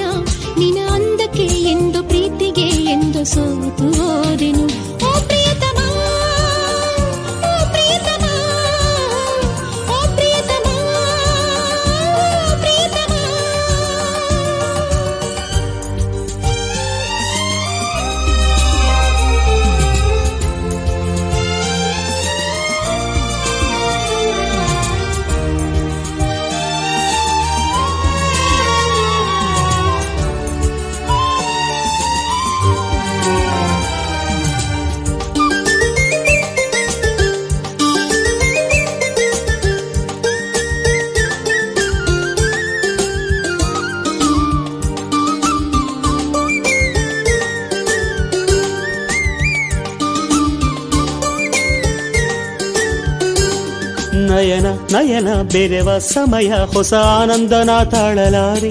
ಗೆಳತಿ ಒಡತಿ ಒಲಿದ ಯುವತಿ ಬರಿ ಮಾತಲ್ಲಿನ ಹೇಳಲಾರಿ. ಕನಸು ನನಸು ಜಗವಿ ಸೊಗಸೋ ನಿನ ತೋಳಲ್ಲಿ ನಾವು ಸೇರಿದಾಗ ಕಿವಿಯ ಸರಿಯೋ ಇರುವ ಸಮಯ ಹೊಸ ಹೂವಾದೆ ಕಾವೇರಿದಾಗ. ಹೃದಯಕ್ಕೆ ನೂರು ಮಾತಾಡುವ ಆಸೆ ಸಂಕೋಚ ನನ್ನೇಕೋ ತಾಳಿಂದಿದೆ. ಎಲ್ಲಾ ತರಹದ ಸೀರೆ ಬ್ಲೌಸ್ಗಳಿಗೆ ಹೊಂದುವಂತಹ ಹಾಗೂ lehenga, uniform, nighty, suiting, sports dress ಇವೆಲ್ಲಾ ಉಡುಪುಗಳಿಗೆ ಬೇಕಾಗುವಂತಹ ವಿವಿಧ ರೀತಿಯ ಆಧುನಿಕ ವಿನ್ಯಾಸದ ಒಳ ಉಡುಪುಗಳು ಕೈಗೆಟಕುವ ದರದಲ್ಲಿ ಎಲ್ಲಾ ಬ್ರ್ಯಾಂಡ್ಗಳಲ್ಲಿ ಲಭ್ಯ. ಅದೇ ಲಶ್ ಫ್ಯಾಷನ್ ಇನ್ಸೈಡ್ ಕೋರ್ಟ್ ರಸ್ತೆ ಪುತ್ತೂರಿನಲ್ಲಿ. ಇದೀಗ ನೂತನವಾಗಿ ಶೀಘ್ರದಲ್ಲೇ ಲೋಕಾರ್ಪಣೆಗೊಳ್ಳಲಿರುವ GL one mall main road ಪುತ್ತೂರಿನಲ್ಲಿ ನಮ್ಮ ಎಲ್ಲಾ ಗ್ರಾಹಕರ ಸಹಕಾರದ ಮೇರೆಗೆ 2ನೇ ಶಾಖೆ ಶುಭಾರಂಭಗೊಳ್ಳಲಿದೆ. ಇನ್ನೂ ಹೆಚ್ಚಿನ ವಿಶಿಷ್ಟ ಶೈಲಿಯೊಂದಿಗೆ. ನನ್ನ ಪ್ರೇಮದ ಪುತ್ಥಳಿ ನಿನ್ನ ಸವಿ ಮಾತುಗಳೆಲ್ಲವೂ ಚಿನ್ನ, ನಿನ್ನ ಅಂದಕ್ಕೆ ಎಂದು ಪ್ರೀತಿಗೆ ಎಂದು ಸೋತು ಓದೆನು. ನನ್ನ ದಂತದ ಬೊಂಬೆಯ ನಿನ್ನ ಸವಿ ಮಾತುಗಳೆಲ್ಲವೂ ಚೆನ್ನ, ನಿನ ಅಂದಕ್ಕೆ ಅಂದು ಪ್ರೀತಿಗೆ ಇಂದು ನಾನು ಸೋತೆನು. ಓ ಪ್ರಿಯತಮ, ಓ ಪ್ರಿಯತಮ, ಓ ಅಪ್ಸರೆ, ಓ ಅಪ್ಸರೆ.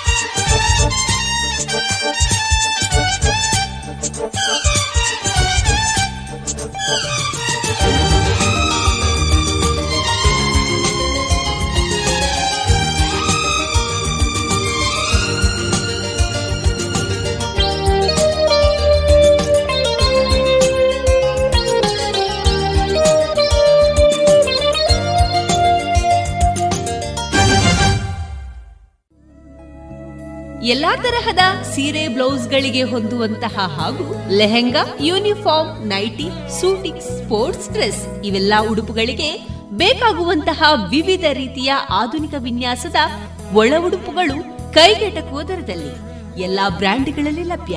ಅದೇ ಲಶ್ ಫ್ಯಾಷನ್ ಇನ್ಸೈಡ್ ಕೋರ್ಟ್ ರಸ್ತೆ ಪುತ್ತೂರಿನಲ್ಲಿ. ಇದೀಗ ನೂತನವಾಗಿ ಶೀಘ್ರದಲ್ಲೇ ಲೋಕಾರ್ಪಣೆಗೊಳ್ಳಲಿರುವ GL one mall main road ಪುತ್ತೂರಿನಲ್ಲಿ ನಮ್ಮ ಎಲ್ಲಾ ಗ್ರಾಹಕರ ಸಹಕಾರದ ಮೇರೆಗೆ 2ನೇ ಶಾಖೆ ಶುಭಾರಂಭಗೊಳ್ಳಲಿದೆ. ಇನ್ನೂ ಹೆಚ್ಚಿನ ವಿಶಿಷ್ಟ ಶೈಲಿಯೊಂದಿಗೆ.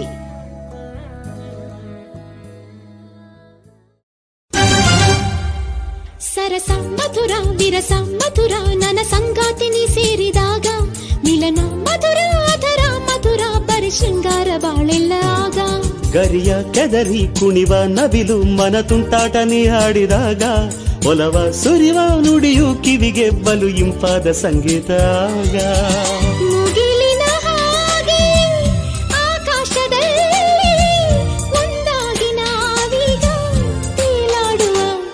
ನನ್ನ ದಂತದ ಬೊಂಬೆಯ ನಿನ್ನ ಸವಿ ಮಾತುಗಳೆಲ್ಲವೂ ಚೆನ್ನ, ನಿನ್ನ ಅಂದಕ್ಕೆ ಅಂದು ಪ್ರೀತಿಗೆ ಇಂದು ನಾನು ಸೋತೆನು.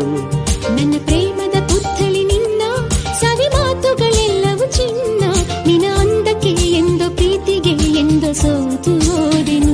ಓ ಅಪ್ಸರೆ, ಓ ಅಪ್ಸರೆ, ಓ ಪ್ರಿಯತಮ, ಓ ಪ್ರಿಯತಮ, ಓ ಅಪ್ಸರೆ, ಓ ಅಪ್ಸರೆ.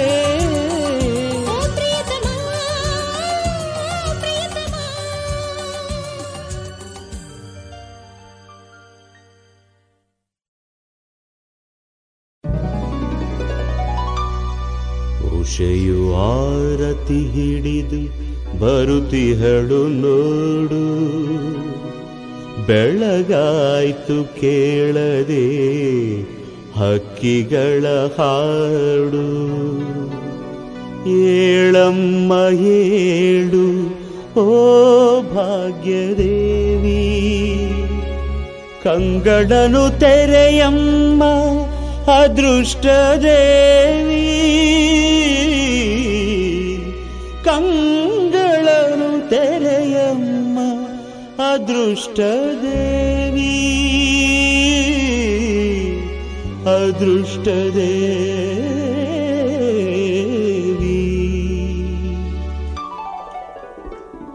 ನೀ ಕಾಲನಿಟ್ಟ ಕಡೆ ಮುಳ್ಳು ಹೂವಂತೆ, ನೀ ಕಣ್ಣ ಬಿಟ್ಟ ಕಡೆ ಐಶ್ವರ್ಯವಂತೆ, ನೀ ಮುಟ್ಟಿದ ಮಣ್ಣು ಬಂಗಾರವಂತೆ, ನೀ ಕೊಟ್ಟ ಆನಂದ ಬೆಳದಿಂಗಳಂತೆ. ಏಳಮ್ಮ ಏಳು ಓ ಭಾಗ್ಯ ದೇವಿ, ಕಂಗಳನ್ನು ತೆರೆಯಮ್ಮ ಅದೃಷ್ಟ ದೇವಿ. ಏಳಮ್ಮ ಏಳು ಓ ಭಾಗ್ಯ ದೇವಿ, ಕಂಗಳನ್ನು ತೆರೆಯಮ್ಮ ಅದೃಷ್ಟ ದೇವಿ.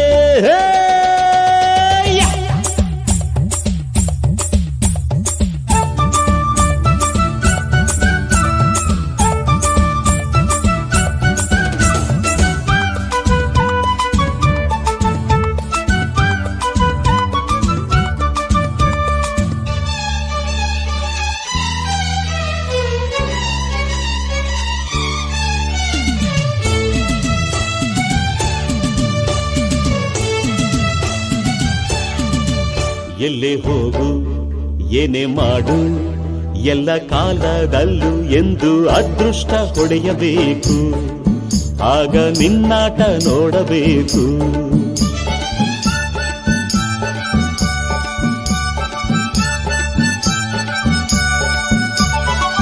ಮೂಗನಾಗು ಗಾಗನಾಗು ಕುಂಟ ಕುರುಪಿಯಾಗು, ಮೂಗನಾಗು ಗಾಗನಾಗು ಕುಂಟ ಕುರುಪಿಯಾಗು, ಅದೃಷ್ಟ ಹೊಡೆಯಬೇಕು ಹೊಡೆಯಬೇಕು ಹೊಡೆಯಬೇಕು, ಅದೃಷ್ಟ ಅದೃಷ್ಟ ಹೊಡೆಯಬೇಕು, ಆಗ ನಿನ್ನಂದ ನೋಡಬೇಕು. ಅರೆ ಅದೃಷ್ಟ ಹೊಡೆಯಬೇಕು, ಆಗ ನಿನ್ನಂದ ನೋಡಬೇಕು. ಎಲ್ಲೇ ಹೋಗು ಏನೇ ಮಾಡು ಅದೃಷ್ಟ ಹೊಡೆಯಬೇಕು, ಆಗ ನಿನ್ನಾಟ ನೋಡಬೇಕು.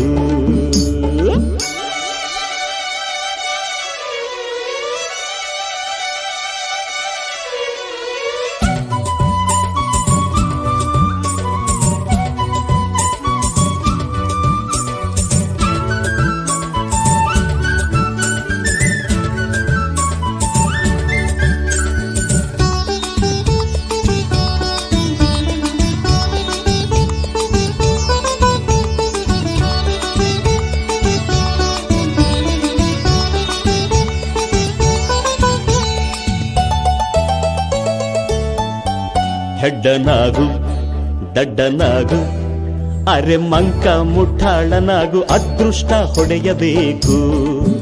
ಆಹ ನೀನ್ಯಾರು ತಿಳಿಯಬೇಕು,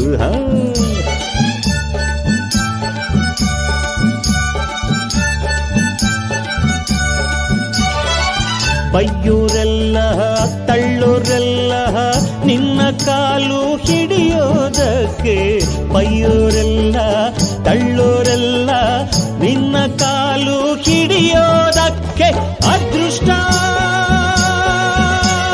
ಹೊಡೆಯಬೇಕು ಹೊಡೆಯಬೇಕು ಹೊಡೆಯಬೇಕು, ಅದೃಷ್ಟ ಅದೃಷ್ಟ ಹೊಡೆಯಬೇಕು. ಅರೆ ಆನಂದ ನೋಡಬೇಕು, ಅದೃಷ್ಟ ಹೊಡೆಯಬೇಕು, ಅರೆ ಆನಂದ ನೋಡಬೇಕು. ಎಲ್ಲೇ ಹೋಗು ಏನೇ ಮಾಡು ಎಲ್ಲ ಕಾಲದಲ್ಲೂ ಎಂದು ಅದೃಷ್ಟ ಹೊಡೆಯಬೇಕು, ಆಗ ನಿನ್ನಾಟ ನೋಡಬೇಕು.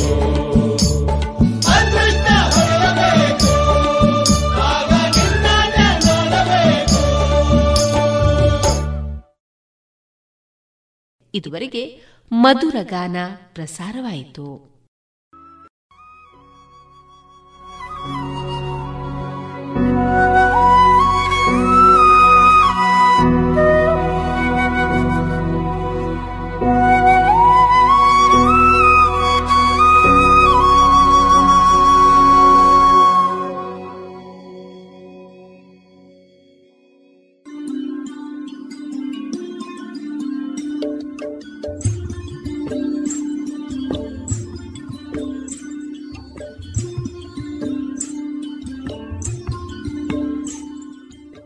ರೇಡಿಯೋ ಪಾಂಚಜನ್ಯ ಸಮುದಾಯ ಬಾನುಲಿ ಕೇಂದ್ರದಿಂದ ನಿಮ್ಮ ಕಾರ್ಯಕ್ರಮಗಳು ಪ್ರಸಾರವಾಗಬೇಕೇ?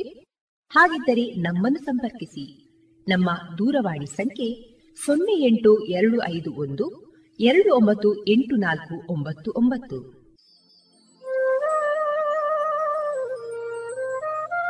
ಗಮನಿಸಿ ಕೇಳುವರೆ, ನಮ್ಮ ಕಾರ್ಯಕ್ರಮಗಳನ್ನು ವೆಬ್ಸೈಟ್ ಮೂಲಕ ಕೂಡ ಆಲಿಸಬಹುದು. ನಮ್ಮ ವೆಬ್ಸೈಟ್ ವಿಳಾಸ www.radiopanchajanya.com. ಇಲ್ಲಿ ಆರ್ಕೈವ್ಸ್ನ ಭಾಗಕ್ಕೆ ಹೋಗಿ ಕ್ಲಿಕ್ ಮಾಡಿದರೆ ಹಳೆ ಕಾರ್ಯಕ್ರಮಗಳನ್ನು ಕೂಡ ಆಲಿಸಬಹುದು. ಜೊತೆಗೆ ನಮ್ಮ ಪ್ರಸಾರವನ್ನು ಆಪ್ ಮೂಲಕವೂ ಕೇಳಬಹುದು. ಪ್ಲೇಸ್ಟೋರ್ನಲ್ಲಿ ಪಾಂಚಜನ್ಯ ಸರ್ಚ್ ಮಾಡಿ ಡೌನ್ಲೋಡ್ ಮಾಡಿಕೊಂಡು ತಮ್ಮ ಮೊಬೈಲ್ಗಳಿಗೆ ಇನ್ಸ್ಟಾಲ್ ಮಾಡಿದರೆ ರೇಡಿಯೋ ಪ್ರಸಾರದ ಕಾರ್ಯಕ್ರಮವನ್ನು ನೀವು ಆಲಿಸಬಹುದು. ನಮ್ಮ ಪ್ರಸಾರದ ಬಗೆಗೆ ನಿಮ್ಮ ಅಭಿಪ್ರಾಯಗಳನ್ನು ಹಂಚಿಕೊಳ್ಳಲು ನಮ್ಮ ವಿಳಾಸ ರೇಡಿಯೋ ಪಾಂಚಜನ್ಯ 90.8 FM ಸಮುದಾಯ ಬಾನುಲಿ ಕೇಂದ್ರ, ನೆಹರು ನಗರ, ಪುತ್ತೂರು. ನಮ್ಮ ದೂರವಾಣಿ ಸಂಖ್ಯೆ 08251298499. ಇಮೇಲ್ ವಿಳಾಸ ರೇಡಿಯೋ ಪಾಂಚಜನ್ಯ @gmail.com.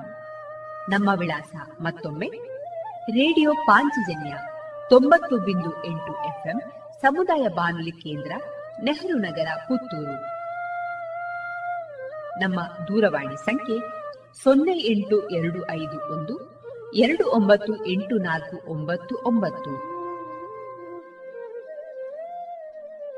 ಇಲ್ಲಿಗೆ ಈ ಹೊತ್ತಿನ ಪ್ರಸಾರ ಕಾರ್ಯಕ್ರಮವನ್ನ ಮುಕ್ತಾಯಗೊಳಿಸುತ್ತಿದ್ದೇವೆ.